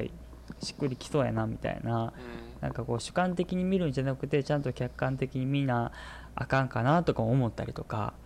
うん。うん、なんかやっぱりこう仕事した感をこう出したいがためにこう自分が紹介したやつをなんか あめっちゃ成果出たやんとか思っちゃったりすることもやっぱあるので あ絶対こっちの方がええやんみたいな 思っちゃったりすることもあるのでまあこうなんていうんやろまあ職員側としてはやっぱそういう部分を気をつけてなんかねいろいろこうあの考えて仕事せなあかんなとか思ったりとか。うん。そうですね。なんかたまにそうよね。こう気使ってんなこの人みたいなメンバーさんいるよねなんかこう。確かに。こっちに気めっちゃいめっちゃわかりますそれ。ねなんかそうそうそう。あごめんみたいななんかそう俺そうそう。気使わせてるわっていう。なんかあるよねそそうれ。あた楽しいってほんまに思ってるみたいな。まあそうね。まあでも子供もそうやそうそうな子供とか見ててもうんなんかこう親に気使ったりとかやっぱするもんあーはいはいはいね結局こっちの顔色を見てるわけやかそうらっすよね。うんなんかそこはまあ難しいけどちゃんと見なあかんなって思う部分でもあったりとか。そうそうそう。あの提供する側というかまあなんてやろ。あの考える側からしたらそうですよね。そうね。うん。なるほどですね、はい。ここは結構まあ面白いテーマではあるよね、うんまあでもそのうん本当になんか結局さっきからずっとあれやけどまあねどっちがいいかなんてこう言いようがないっていう どうなんかなっていうなんかこう、うん締まりのない感じっていうのがね まああるかもしれないけどまあでもうん。そんなもんというか、そうですよね。まあなんかどっちも大切やからこそなんか難しいというかまあどっちも大切やからこそどっちも大切なんやというかなんか いやそう。どういうそこどういいう言いう回どういう言い回しをしたらいいか分からへんけど。そうね、うん。まあだからそうですよね。なんかまあ、ああかななこうかなって言い言いながらも言い続けることが意味があるあるんじゃないかということやね、そのこと自体が、まあその右往左往することがまあ実は大事なのかもしれないとは思なんかその、たりはうんするその中で葛藤と向き合ったりとか、う、んそうね。うそうですよね。んまあそれをするためにこの仕事があるのかもしれないし、まあはい親子関係っていうか、まあその哺乳類の中で、まあそのね、えーこんなにがっつり、えー、と十何年も育てるっていうのはまあ人間だけなんよね。うんでまあお老まあその障害のある人であったり、はいまあ、はいえー高齢の人が出てくるっていうのもまあそういう人をケアしなあかんっていうのもまあまあ他の動物は分かんないけどね。まあ、人間のまあ宿命でもあるから何かそこにはい何か意味があるんじゃないかとは思うよね。ねそういう仕組みをまあ神様なのか何なのか分かんないけど。はい。まあ作ったわけやから。うん。なんかそこにね。人間にとっての何かこう大事な意味があるんでしょうおそらく。はいまあよくわからないですが。あると信じたいねでうねそういうところ。ん。まあそこにね結局い行っちゃうしねなんか。うん。うん。まあなんかうん。まあ何かそこに意味があるんちゃうかな。なんかその、うん、まあ生物としてのいろんな多様性があるわけやから、うんうんうん。まあ身長もみんな違えば体重もちゃうし、顔もみんな違うしできることもみんな違う人たちがこう生まれ続ける。まあそれはでもあれなのかどうなんやろな。まあその生存確率を上げるためなのかもしれないけど、うんうんうんはい、まあその辺はもうよくわからないのであんまり 突っ込みすぎないようにして。深掘りしすぎないよ まあでも面白いかもしれないけどね、う、うん。うん。どうしますか？そのその話しますか？学園の話は。ああいや大丈夫じゃないですか。次行きますか。これはもうはい。ね。えーはい。まあその辺のことも踏まえて話はできたかもしれないね、はい。成長っていうのは何やろね。みたいなうんうん。はい、はい、まあえっとまあケアをすることされることでまあここまでは結構ケアする側の話やけども、はい。えっとまあ、デイケアでケアをするのはスタッフだけじゃないっていうまあ、えーメンバーの人たちにケアえーとメンバーの人にスタッフがケアされることもあるしまあメンバーさん同士でケアすることもあるんだよみたいなこともちょっと話としてあったということやね。はい。でまあ、人を助けること自体が自分の助けになるっていうことがやっぱあるっていうので、まあ、それをうまく使った例として自助グループ。えーっと例えばえー、えーえーちょっと何やったかな。えーっとねあそうそうアルコール依存の人の自助グループとかね、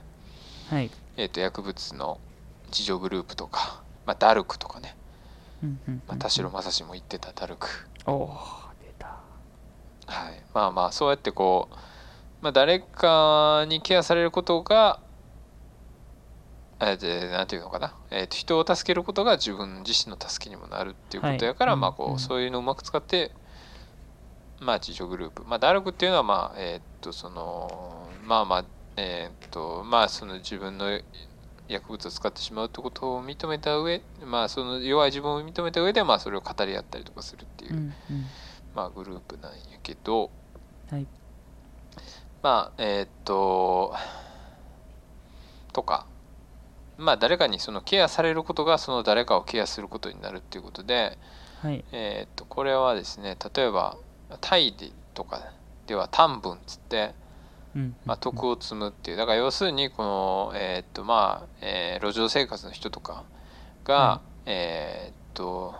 寄付寄付というかな。あでもこれは短文はあれなのかな？そのお坊さんの話なのかな？あの要するにこあう自分が寄付することで、ーはいえー、じゃあじゃあじゃあ、えっと、寄付を受ける側か。だからそうやって誰かからこうケアを受けることでその人の徳を積ませてあげてるみたいなああはいはいはい。考え方があって。だからインドとかは結構その路上生活の人に何かこうお金あげたりしても別にありがとうとも言わへんというか。えー、なんかそれがすごい意外やった。そうだから要するにこうああんたに徳を積ませてあげてるからみたいな、別にありがとうって話でもないみたいな。まあまあそういうまあそれはちょっと仏教的な考えなのかもしれない。まあでもインドやってヒンドゥーなのか。まあでもなんかそういうアジア圏はまあ割とそういう考え方はあるのかなと思そうですね。うけどね。うん。まあ要するにこうななんかえっとまあスタートとしてはまあ何かしてあげないとダメって思いがちだけどうん。まああー必ずしもそうじゃないよみたいなことははい。話としてあって、まあそうね。えーっとまあまあそういうなんていうのかなまあどうしてもその福祉の仕事とかケアの仕事って一方的に、まあ、ケアするって考えがちだけど、まあ、そうでもないんだよっていうようなことうんうんですね。はい。まあそういうのがあって、まあ、えーまあそういう、まあデイケア自体がそのコミュニティみたいになっていて、まあ、この辺どう説明したらいいのかわかんないけど、まあ、えーまあうちはネタで笑うっていうことができる空間っていうのが、まあ、えーコミュニティやと。うんうんうん。でまあそういうそういうデイケアになったらいいよねみたいな話なのかな多分ね。そうですねはい。はい。まあまあそんなことで。まあそうね。えーっとまあやっぱ結局さそのまあなんやろな、まあその自分がやってあげてるみたいな感じだけじゃこの福祉の仕事って結構続けるの大変なんちゃうかなって俺は思うというかなんやろなうんなんかこうまあ自分のためにやってるっていうの必ずしもあるのかわかんないけどうんうんなんかその誰かに親切にするというかケアすることで何か自分も得てる感っていうのをうん。ないとしんどいよねとか思ったり。まあ俺は結構その、なんやろな。まあそのまあなんやろな。自分が考えてることをまあこの人ってもしかしたらこういうことを思ってるからこういう行動するんじゃないかなっていうことが分かった時にはい。まあそうねなんかこっちの伝え方でうまく伝わったらあまあねあ人ってこういうふうに普段考えてんねやっていうこととかがまあうんうん。分かるわけで、うん。なんかそうなっていくと、まあ、自分自身が心の成長してるのかなと思ったりとか、うんうんうんうん。まあそういうのがあるからやれてんのかなというかさ、うんまあとかあとまあそうなんていうのかな、まあ、自分が必要とされてるっていう場面っていうのがはいものすごくあるわけやん、福祉って。うんうんうんで俺がなんかせな、この人困るっていうことがさ、うん、うんまあそうですよね。毎日がそんな感じ。そうそうそうそう。ね確かに。うん。なんていうのかあそうそう。それは結構思ってたかな仕事し。あこんなに感謝される仕事ってあんのかなっていうかさ。あー確かに。お母さんとはいかと話して、まあ俺はそのねあの通所の児童とかから仕事してたからやっぱこう、お母さんとねそのお迎え来た時とかにお話しすることがやっぱ日々あって、うん。もういつもありがとうございますとか 毎回。いやそ仕事なんですけどこっちはみたいな。金もらってやってんねんけどっていう感じやけどうんうんでもすごく感謝されたりとか、うんうん。まあ利用者さん自体も自分を頼ってくれたりとか、はい。まあ、その信頼関係、まあ、依存労働していく中であ自分のことケアしてくれんねやこの人信頼していいんやってなったらだんだんこう信頼関係もついてきて、まあうんううんん、そういうのがやっぱあって自分が必要とされる感っていうのがやっぱ常に感じれる仕事ではあるのかなとは思うよね。確かに。まあ福祉もそうですね。し仕事する中で確かに利用者の人とのそれこそ関わりとかっていうのも、まあ、結構なんかその僕はもう利用者の人をなんてやろうその関わりの中でちょっとあ利用者の人がこう笑ってくれたりとかしたらすごい僕もこう幸せになるというかあうん。受けてるみたいなさ結構なんか例えばなんかちょっとこうなんてやろまあその利用者の人が好きなギャグみたいなのもする時もあるんですよ僕。僕のこの、の持ちネタみたいなね。はいはいあの例えば僕が保安してる時になんかちょっとしれっと言ってなんかギャグしてすごい笑うみたいななんかもうすっごい笑ってくれるんですよその人が。なんかもう声声に出れへんぐらい笑ってくれる時とかあるんですよ調子いい時。僕の体のキレとかね。うん。調子いい時とかは、その時とかはあやっぱなんかあなんかあいいなみたいな。なんかあわ笑ってくれてる笑笑ってくれてるのも嬉しいしなんかわなんかこう笑かしてるのも嬉しいなみたいな。うん。もうなんかそれそれも結構楽しくて仕事行ったりとかするしあとは結構仕事以外でもなんてやろうこれをまたなんかこう元カノの話に戻るんですけどおっと、うん。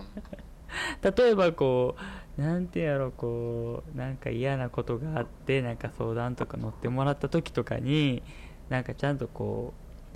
あの心に寄り添うじゃないけどなんか、うん。あのほんまに俺はあのその誰々ちゃんのこういうところが好きやしみたいな。今こういうことで悩んどるのかもしれんけどなんかこういうところが好きやからもっとこうなんてやろう。あのおい今のままで大丈夫なんちゃうとかなんかこういうこう相談とか乗ってるうちに結構なんかなんかこれ自分だけの感覚なんですけどうんなんか僕が言った言葉に対してなんかすごい「うっ!」みたいなそのなんか相手が「あすごい今の言葉来た!」みたいな顔をする時があるんですよ。えーやしなんか「あ今の言葉すごい嬉しかった」とか言ってすごいバーって泣いちゃったりとかうんすることが結構あったんですよ。うん。なんかそういうあ俺が言った言葉で相手がすごい安心感を得たりとかなんか、あのなんてやろ。うその心が癒されたりした場面が結構まあ結構というかまああったりとかしてだからそういう時とかはすごいあよかったというかあこの人の力になれたんやと思って、うんすごいこう僕はこう嬉しい気持ちというかなんかハッピーになれるハッピーというかそれこそあ必要とされててよかったって僕は感じたりとかもするのでうん。なんかそういうところはすごいなんかケア僕がケアしてるようで僕もケアされたりそうね。そうそうまあしてるのかなとか思ったりとかはいはいまあはい。しますね。うんまあねあんまりやりすぎると多分こうなんかそれこそ共依存みたいな感じになってきあーそうそうですね難しいとこやねんけど、まあでも、うん、やっぱそういう部分ってあるのかなとは思うよね、なんかうん。うんそうね。なんかまあまあ一方でやっぱこう自分がやってるようでまあ自分自身がこうん。うそうね。まあ自分が必要とされてる感とかはまあ自分に自信を持てるというか、うんうん。まあそういうのが確かめられるっていう場面っていうのはまあ人生きていく中で必要なのかもしれないね、うんっていう感じはあるかもしれないね。うん確かに確かに。それはあるかもしれないうん。そうですね。まあそうね。まあ、あとだからこの内輪ネタっていうのがねこのまあ確かにねこの漢字っていうのがちょっと伝えにくいとこではあるんやけどそうですね。結構その福祉の現場って多分今日こんなことあってさとかさあの子がまたあんなこと言っててさって結構喋るよねっていうのは。ありますあります。はいはい。うんあるよね。そうなんやろな。うちはねまあそうですね。なんかどうやろう。そのすごいなんかうちわとかうちわというかもうんうその、その空気がすごい面白かったみたいなのはうん。まあなんやろうそのまあそれも子供の児童のあのを支援していた職場の時にうん。まあなんかあのトランプやっててうん。で子供が負けてで一人一、人の子供が負けてでなんかあのほな罰ゲームしてみたいな話になって、で罰ゲームしてモノマネするわって言ってほんで子供らからなんか僕がその時になんかそのビートたけしの真似を用意してたんですよ。そののなんでバカ野郎っていうのを。それでもさビートたけし知ってんのみんなその子供い今の子や知って知供たちは。全然知らないですけどなんかなななんだよこの野郎みたいなそのなんかそう声 声のおもろさがとかというか分か分からへんけどうん。まあまあそれをなんか用意しててでなんか子供らからちょっとビートたけしのモノマネしてって言ったらうん。なんかあの「おいのび太野球しようぜ」ってその豪太たけしの真似をしたっていうのがあったんですよ。だそれはなんかすっごい俺めっちゃおもろくて。でえこんななんかトンチ トンチというかえうまみたいな。ー別めちにそれギゃくちゃ。ャグでやってるわけじゃないってことでしょ？なんかねそうそう天然ってことでしょ？天然でそうそうそうそのたけしっていう部分だけでやっぱ元ネタが分かってないからそういうことになるってことじゃないのやっぱり。いやいやいや。ビートたけしって言われてもピンときてないみたいな。まあまあそれはそうなんですけどなんかこうなんていうそういうまあミラクルじゃないけどああなるなんかそう偶然でねなんかそうなったのがすごいこうあたけし違いでやってるやんみたいなのが、すごい僕もまあ他の子も笑ってたんですけどなんかその時にうわなんかすごいなんかこうこいつ愛される存在やなってやっぱやっうんうん。うんぱなんか思っちゃってなんかそうおもろかったしなんか心温まったというかうわめっちゃええやんみたいな。そうね。このこの空気感もなんかうわめっちゃいいやんこれみたいなのはすごい思ないましたねねふとしたことでこうねうん。みんなで笑い合えるというかそうそうそうそういうとこってやっぱあるよね確かにほんでなんかまあ共有もできるというかその後になんかそのいろんな職員さんにその子のことを知っとるいろんな職員さんにそう言ああったらすごい、ねうん。なんかうわみたいなめっちゃおもろいんやってなったりとか結構そういうなんかなんていうポジティブなエピソードうん。を結構こう職員間でなんかこんなことあったんですよみたいなうわめっちゃそれ面白いやんっていう空気感も結構僕は好きで。うん。そうそうそう。なんかそこもなんか結構なんてやろう割となまあ福祉ならではじゃないとは思うけどまあでもそういう場面を見ることがすごい多い仕事かなとか思うのでうん。そこもなんかなんなんてやろう福祉の面白いところなんかなとか思ったりとかしますねでも。そうやね。まあ人と関わる仕事で面白いとこはそうなんかもしれないね。はいはいはいうん。はいやっぱそういうなんやろなうん。そうねなんかこの子が言うこの言い方とかねこの一言とかね 言葉のチョイスでその人らしさ。でもあれやったね。そうやほらあのプールさ一緒に、ね、イタリカと行っててさ。ですっごいこう元気というか、うん。なんやろな。ななんていうあの子はなんつったんやろね なんて言ったなんか愛想いい感じの子ねっていうかねすごいハキハキ、うん。まあ、阪神タイガースが大好きでうんうん。まあそういう話とかまあうん。結構なんていうのかな割とこうてまあ同じことなんかも言うてはるような人やねんけど。まあね伊谷君とプールでねなんかウォーキングやったかしながらずっと喋ってて、うん。最後の最後に「名前何でしたっけ?」って聞いてきたっていうのとか結構面白かったよねあんだけ今まで一緒に遊んでたよみたいなね。なんだろう僕とずっと2人でこういろいろやってたみたいなね感じやって。今日もありがとうみたいな。で名前名前 なんか何やったかな。なんかすごいこう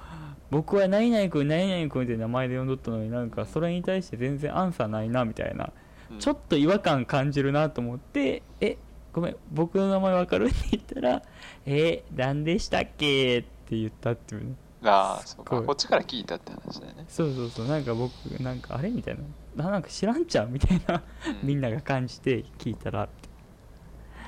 すごい面白かったですねでもあんたそういうなんつうのかなちょっとしたタイミングのね差とかね、うん。うん。なんかそうそうそういうななんやろね。自然に、うん、まあ狙ってできない笑いみたいなのってやっぱあるもんね。うん。なんかその子が言うから面白いみたいなところもあるしそうね。まあそうね。いろいろあるよね。やっぱもう、うんうん。まあね何回かこの話してるけどやっぱ俺が一番印象一番印象的なまあやったんかな。まあでもまあうちはネタって感じでもないかもしれないけどまあ、甲子園浜にねみんなで遊びに行って まあまあ みんなでねワイワイやってたらまあまあちょっと年齢高めなね女性の職員が、まあ中学生行ってたかな。小学校高学年ぐらいやったかな。まあすごくこうねあの元気な男の子と一緒に遊んでたんやけど、まあ、気づいたらその男の子が砂浜に向かってダッシュしてて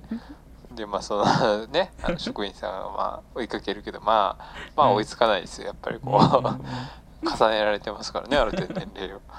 でまああーって思ったけど、うん。まあもう海に入って。はい。まあ、笑顔でなんか海の中で 動いてて。でその職職員さんはどうしようみたいになってて。まあこれ俺が行くしかねえなと。思って、まあ、まあ着衣のまま海に入って。っはい。はい。ていうのありましたね、面白いね。もういやすごかったよ、何回聞いても面白いねやっぱりそれは。うん、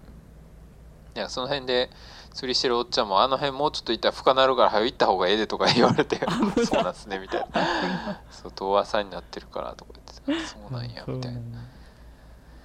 いやもうだからとんでもない。でそのさまさか俺もそのまあ俺が運転してその甲子園浜まで行ったけど、はい。その行くまではねまさかそんな着替えが必要な状況になるとは思ってないわけよ、こっちも。うん。もうでもびっくりしたよねああいうのってほんまにえ、まさかこんなことあんの？みたいな。すげえなと思ったけど。そうん。まあそういうなんかこうねあの子がこんなんしてみたいなとこがねまあ笑いにはなっうんうんまあ笑えるネタはいいよね。笑えないネタもあるから。うんまあねそれもね多いですよね。ほんま笑えない方も多いっていうね。笑えない方 まあぶっちゃけそこもあるよねってのいう。うん方が多い時もあるしっていうね。うん。まあその日によるし、ねうん。まあなんか悪いことに限って連発するパターンもあるしね。あねあのこっちでもあっちでもあの爆発してるみたいな時とかもね。うんうんうん。たまにあるしね。いやでもまあそうやってこうね、うん、まあドキュメントですから、まあ、リアルなドキュメントやからこそ面白くなることがうんあるよねっていうのはあるかな、そうですね。はい。はい。まあまあそんなとこですかね。そうですね。はい。まあそうね。まあまああのケアする側もケアされてんじゃないかしらみたいなとこうんですかね、うんはい。まあ最後ね。最後やね。はい。まあデイケアの闇っていうことでえーまあ書いてましたがまあなんかねそのこの人がだから結局な何年やったかな？34年ぐらい働いてよまあ辞めることに。四年かはいはい4年ぐらいやったっけ、そうです。はい。うん、そのはこの人が働いてる間にもそのリーダーやった看護師の人が辞めたり、まあ、うん看護部長が辞めたり、はい。えー先輩も辞めたりみたいな。うん。もともと自分が一番上の年数長いスタッフになっちゃったみたいなうんうんうん。こともあって、まあ実際福祉業界、まあ、人材のね入れ替わりが激しいそうですね。とこはあって、まあなんか最後の方はなんかその IC レコーダーを持ってた的な話もちょろっと書いてて、まあまあなんというかその経営陣とのまあいろいろね多分あったんだろうけど、まあねあの出入りはまあ激しい業界やから、うん。まあ辞めた辞めた身なんで俺はまあそっち側なんですが。はいまあまあいろいろああまああんまりそのねあの何がじゃあえっとここの施設であって何が問題やったのかっていうのははっきりは書いてないんだけど、うんうんうん。まあ、要するにこのデイケアっていうのはまあメンバーがいる、まあ、デイケアって基本的にはえーっとな、まあでまあ、デイケアはそうか通通過施設ではないのか。一そうですね応そういうね。あー精神に障害がある人とかがまあ通通ってくるっていうまあでもそのどうなんやろな。作業所に行ってほしいっていうのはまあ一応あるのかな。まあその辺はちょっとよくわかんないけど、まあ、うーん、なんつうか、まあこの辺の話ってまあちょっとね、全然福祉の仕事をしてない人がいるとあんまイメージ湧かないかもしれないけど、はいはい。まあ要するに社会復帰的な話なのかな。そうですね、うん、まあそのなんか、そまあこを精神の人であったら目的にっていう、そうやね、なんか入院とかされて、でまあデイケアとか通って、まあちょっとずつこう、まあ人間関係とか自分の、えーまあなんていうか、まあ、社会との関わりみたいなことをまあ改めて構築してまあ多分仕事まあはい。福祉的就労であったり、まあ、一般の就労であったりっていうところにまあ行くっていうのはまあ基本的には多分まあ制度的には多分そういう設計にはなってるんだけど、うん。えー、とまあ実際的なことで言うとデイケア自体は、まあ、メンバーがいるからこそ収入が入ってくるという仕組みやね。はい。そうですよね。はい。でまあ悪質な例まあこれはえーっとまあそういうことがあったらしいけどまあその、うん。まあ、あるデイケアで、まあ、そこに行かないと食事とかうん。も出てこないとかお金もなうん。もらえないとか薬もないみたいなうん。状態になってたようなところ。まあ要するにこううーんまあそこに通わせることでまあえーまあえーその利用者さんがいっぱいいればまあそのねデイケア自体はまあ収入が入ってくるってことでね。国からのその補助金、はい。補助金というかまあお金が入ってくると。うん。でまあうん。まあまあそのなんつうのか囲い込みじゃないけど。はい。まあえっと知的障害の場まあ知的障害なのかなあれ。まああの就労 A 型就労継続 A 型やっけ？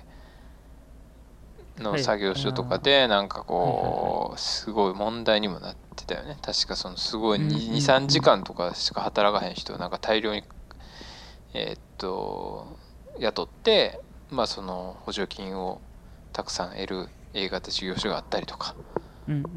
まあなんかそういうことが、まあ、あるんまあそういうし制度をまあ悪用する人もいるんだけどまあ要するにこう、まあ、メンバーがいることでまあ収入が入ってきてしまうというところがまあ悪く言えばまあそういう利用もできちゃうよっていうことね。うんうんうん。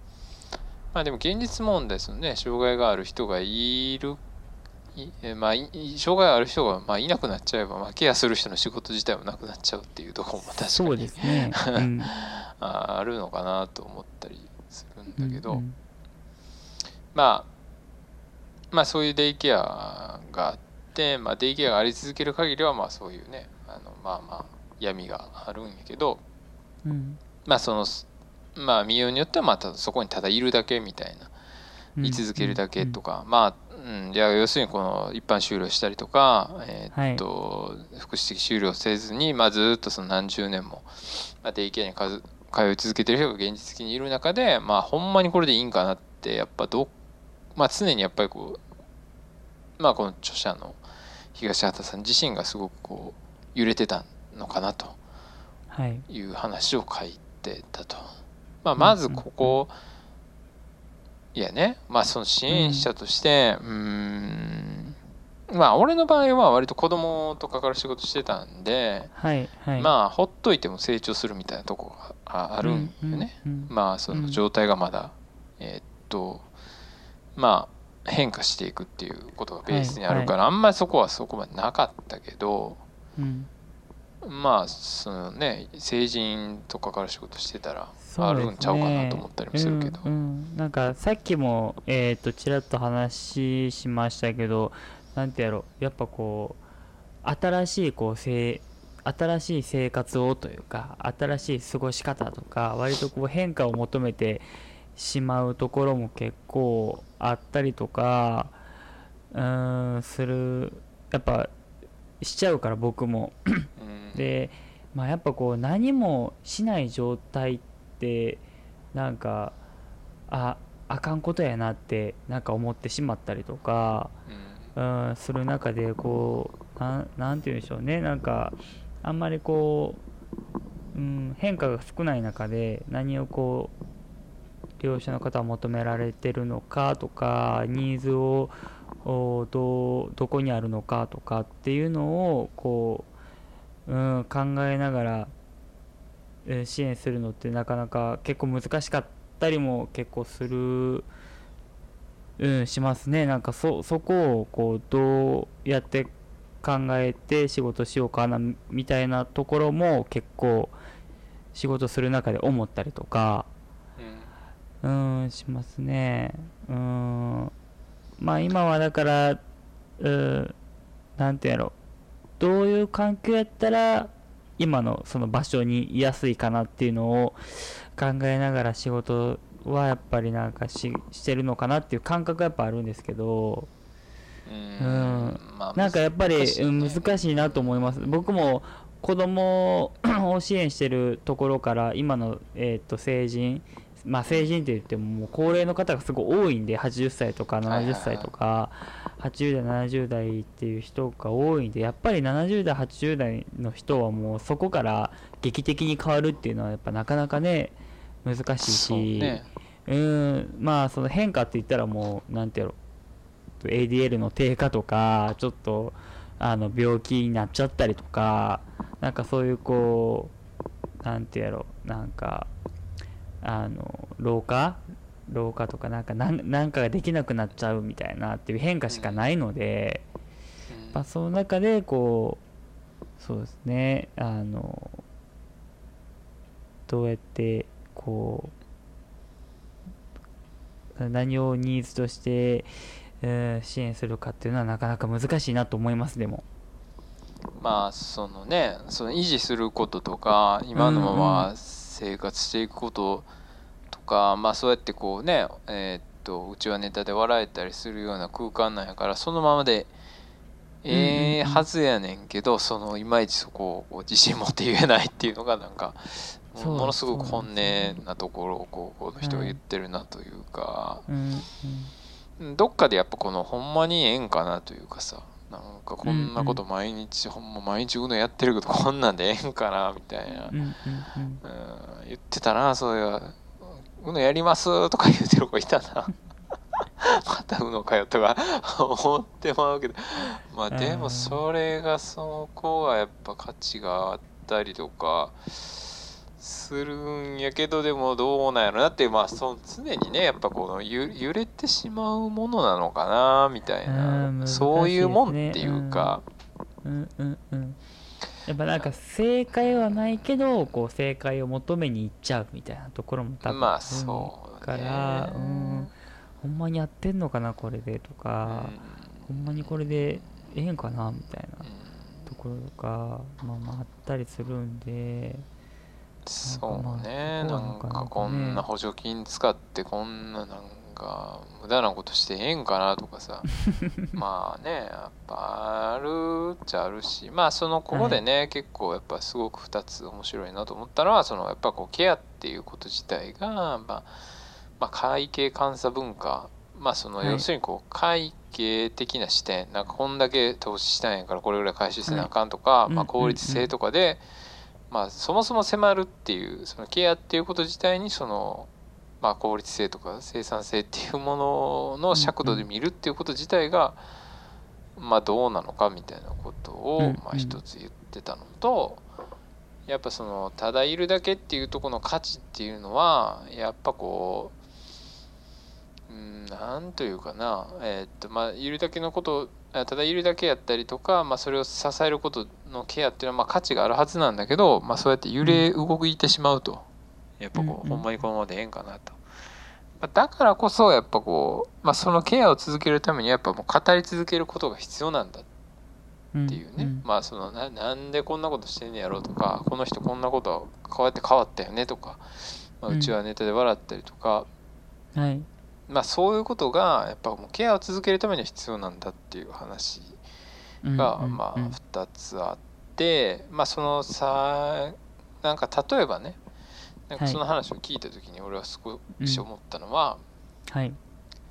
なんかその今日子供がこんなこと言ってさみたいなことをねその夫婦が話したりするわけですよ、はい。知り合いの。うん。今日こんなこと言っててさみたいなことを話しててあそうなんやみたいなことをこうまあ話したりするやん、まあそういうことあるやん、うんうんうん。なんかその行為自体が大事なのかなというかさ、まあ、お母さん自体は多分このね、あのまあ依存労働というかあまりこうまあやって当たり前みたいな世界でやってるけど、ね。はい。うん。やっぱそれをそのケアを続けるためにはやっぱこの日々のこのあったことやったりまあそのはい。子供たちがただ毎日毎日いるいるだけというかまあまあ生活していくというかはい生活を維持るするだけなんだけどそれを続けるためにはなんかそういう語りっていうのがなんか大事なのかなっていうのはなんか自然にやってるんよ多分みんな。そうですね。うん。今日こんな公園行ったらさみたいななんかはいはい。もうずっと穴掘っててみたいなそのね取り留めのない話なんだけど はいはい。そこを話すこと自体に価値があるのかなっていうのはちょっと思ったし、まあ、自分自身もあ振り返ってやっぱ福祉の仕事やってた時に一日終わったら大体ミーティングしてたよね。はいはいはいあります。うんうん。でそこでやっぱ日々話していくっていうことがやっぱなんかあ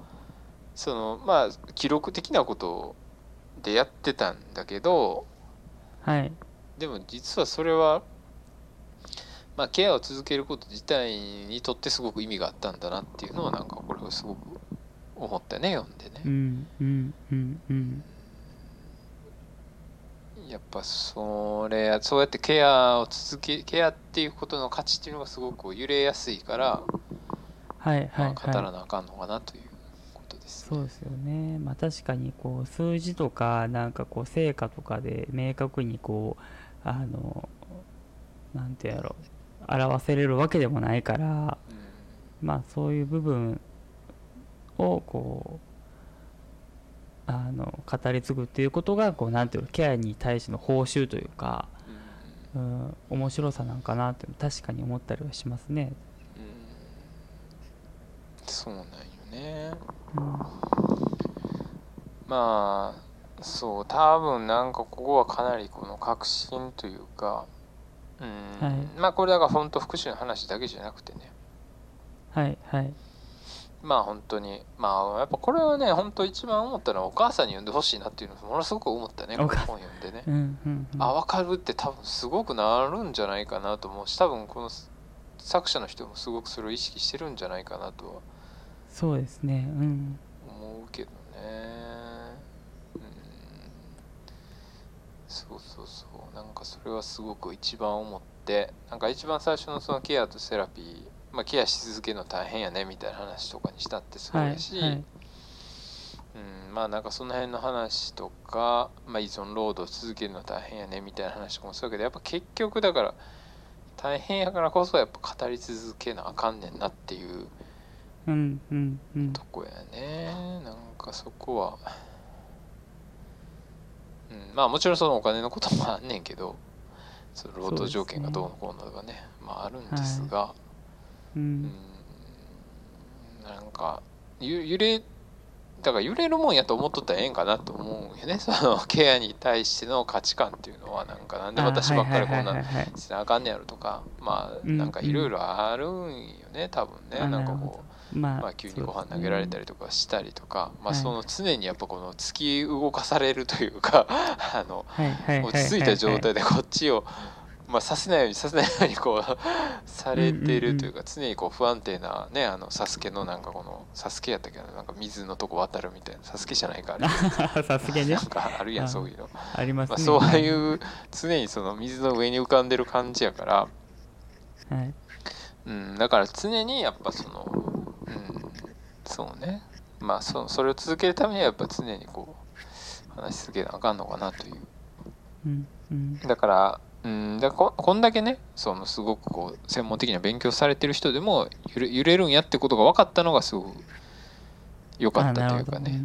うんうんうん。まあ、揺れるもんなんやって思ってたらちょっと気が楽やなと思ったんよね俺は、う ん確かに。うん、こういうもんなんやとそう思いながら。そうそうそうそうそう、う。ん。で日そうそうそう。で日々なんかうん。今日こんなんあってさ、まあ、あの人ほんま大変やなとか言ってんのが大事なんだっていう、はいはい。そう。なんか口ばっか言ってんじゃねえよとかなんかその面白いネタでなんかうちはネタでいじってどうすんねんとかっていうのもある、まあねその過度なものはあれですけど。うんうん。うんなんかそれをケアっていうのを機能させようとするためにはまあそういう装置が必要なんだっていうことがなんか分かったっていうのがなんか、あそうまあ自分がやってたっていうのもあるからさうんうん。実際ね、はい。そういうことを仕事してた時はね、はい。うん、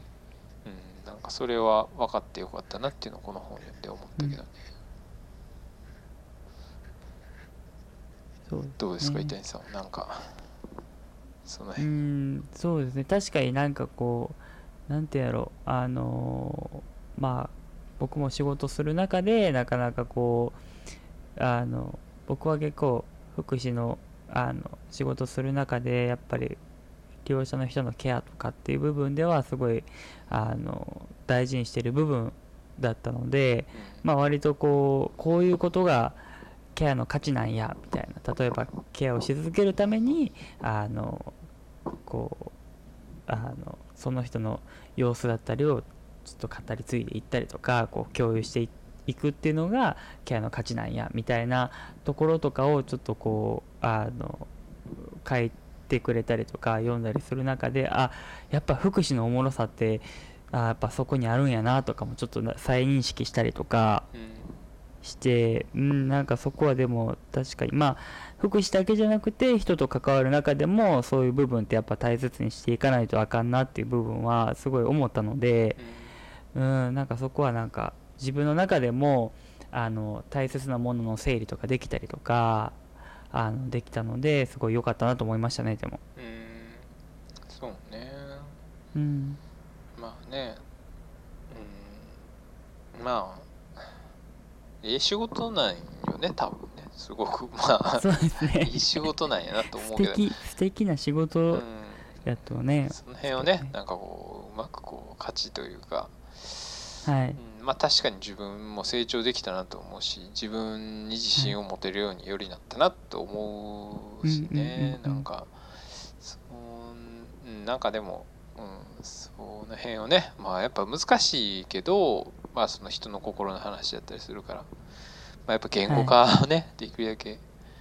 できたらいいよねっていうところがあるよねはい。その価値だったり、まあ、楽しさだったり、じゃあなどうやって続けていったらいいんやろっていうことをね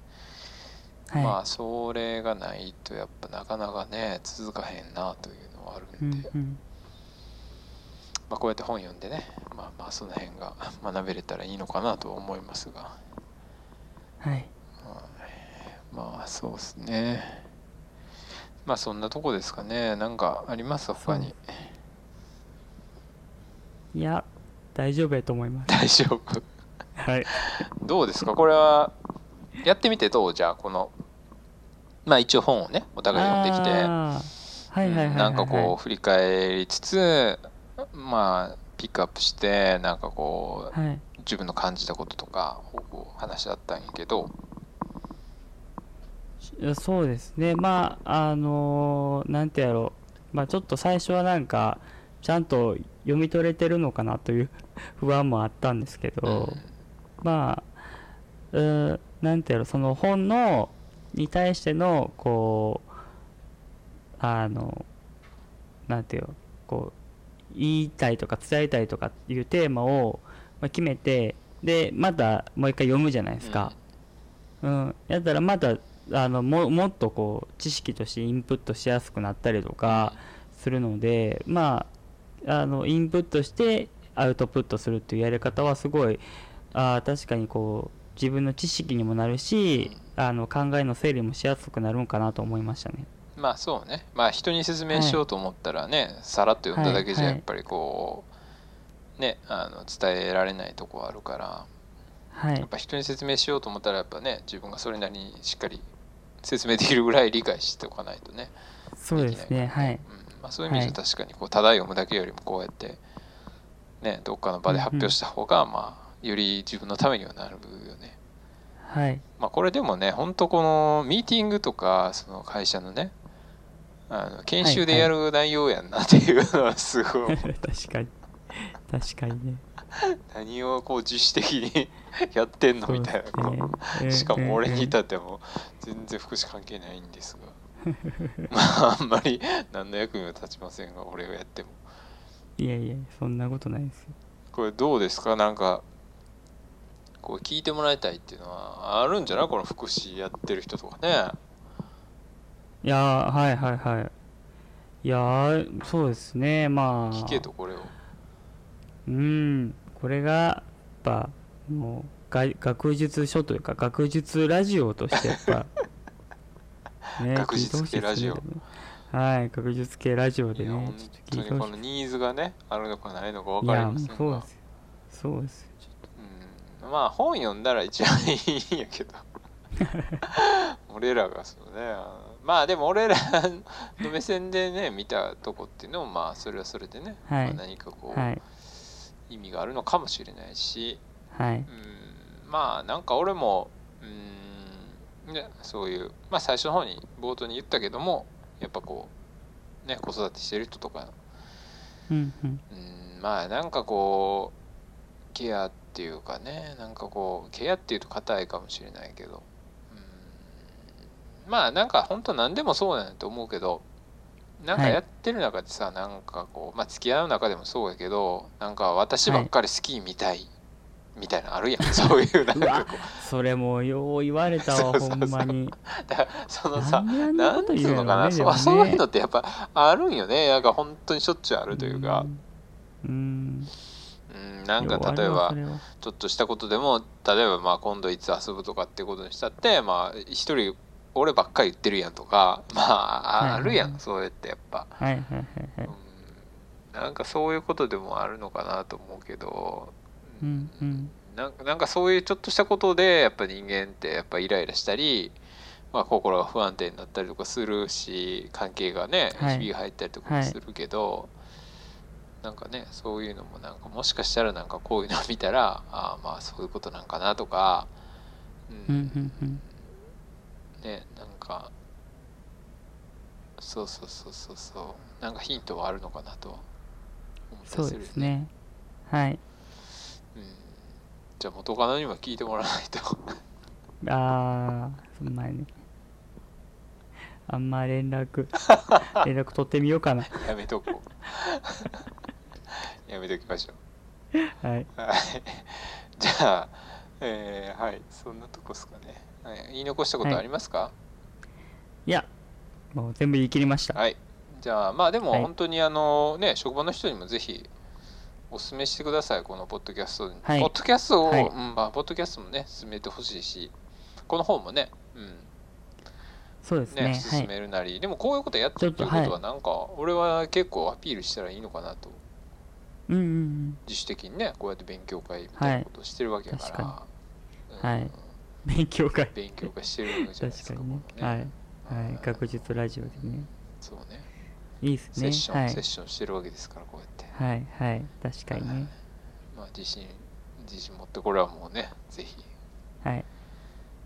やってほしいなと思いますけど、はい。アピールしてほしいなわと思いかりました。ますが。はい。わかりました。はい、まあ、そんなとこですかね。はい。じゃあ今日は、まあえー、と東畑海人さんの「いるのはつらいよ」ケアとセラピーについての覚書きについて、まあ、伊谷君と話したということで、はい、はい。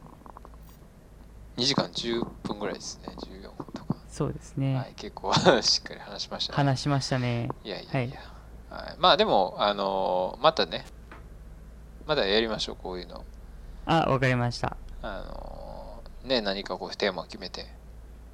はいなんかねその本について話すっていうのはなんかやってみて俺もちょっと良かったなっていうのがあるので、あそうですね。はい。よかったですね。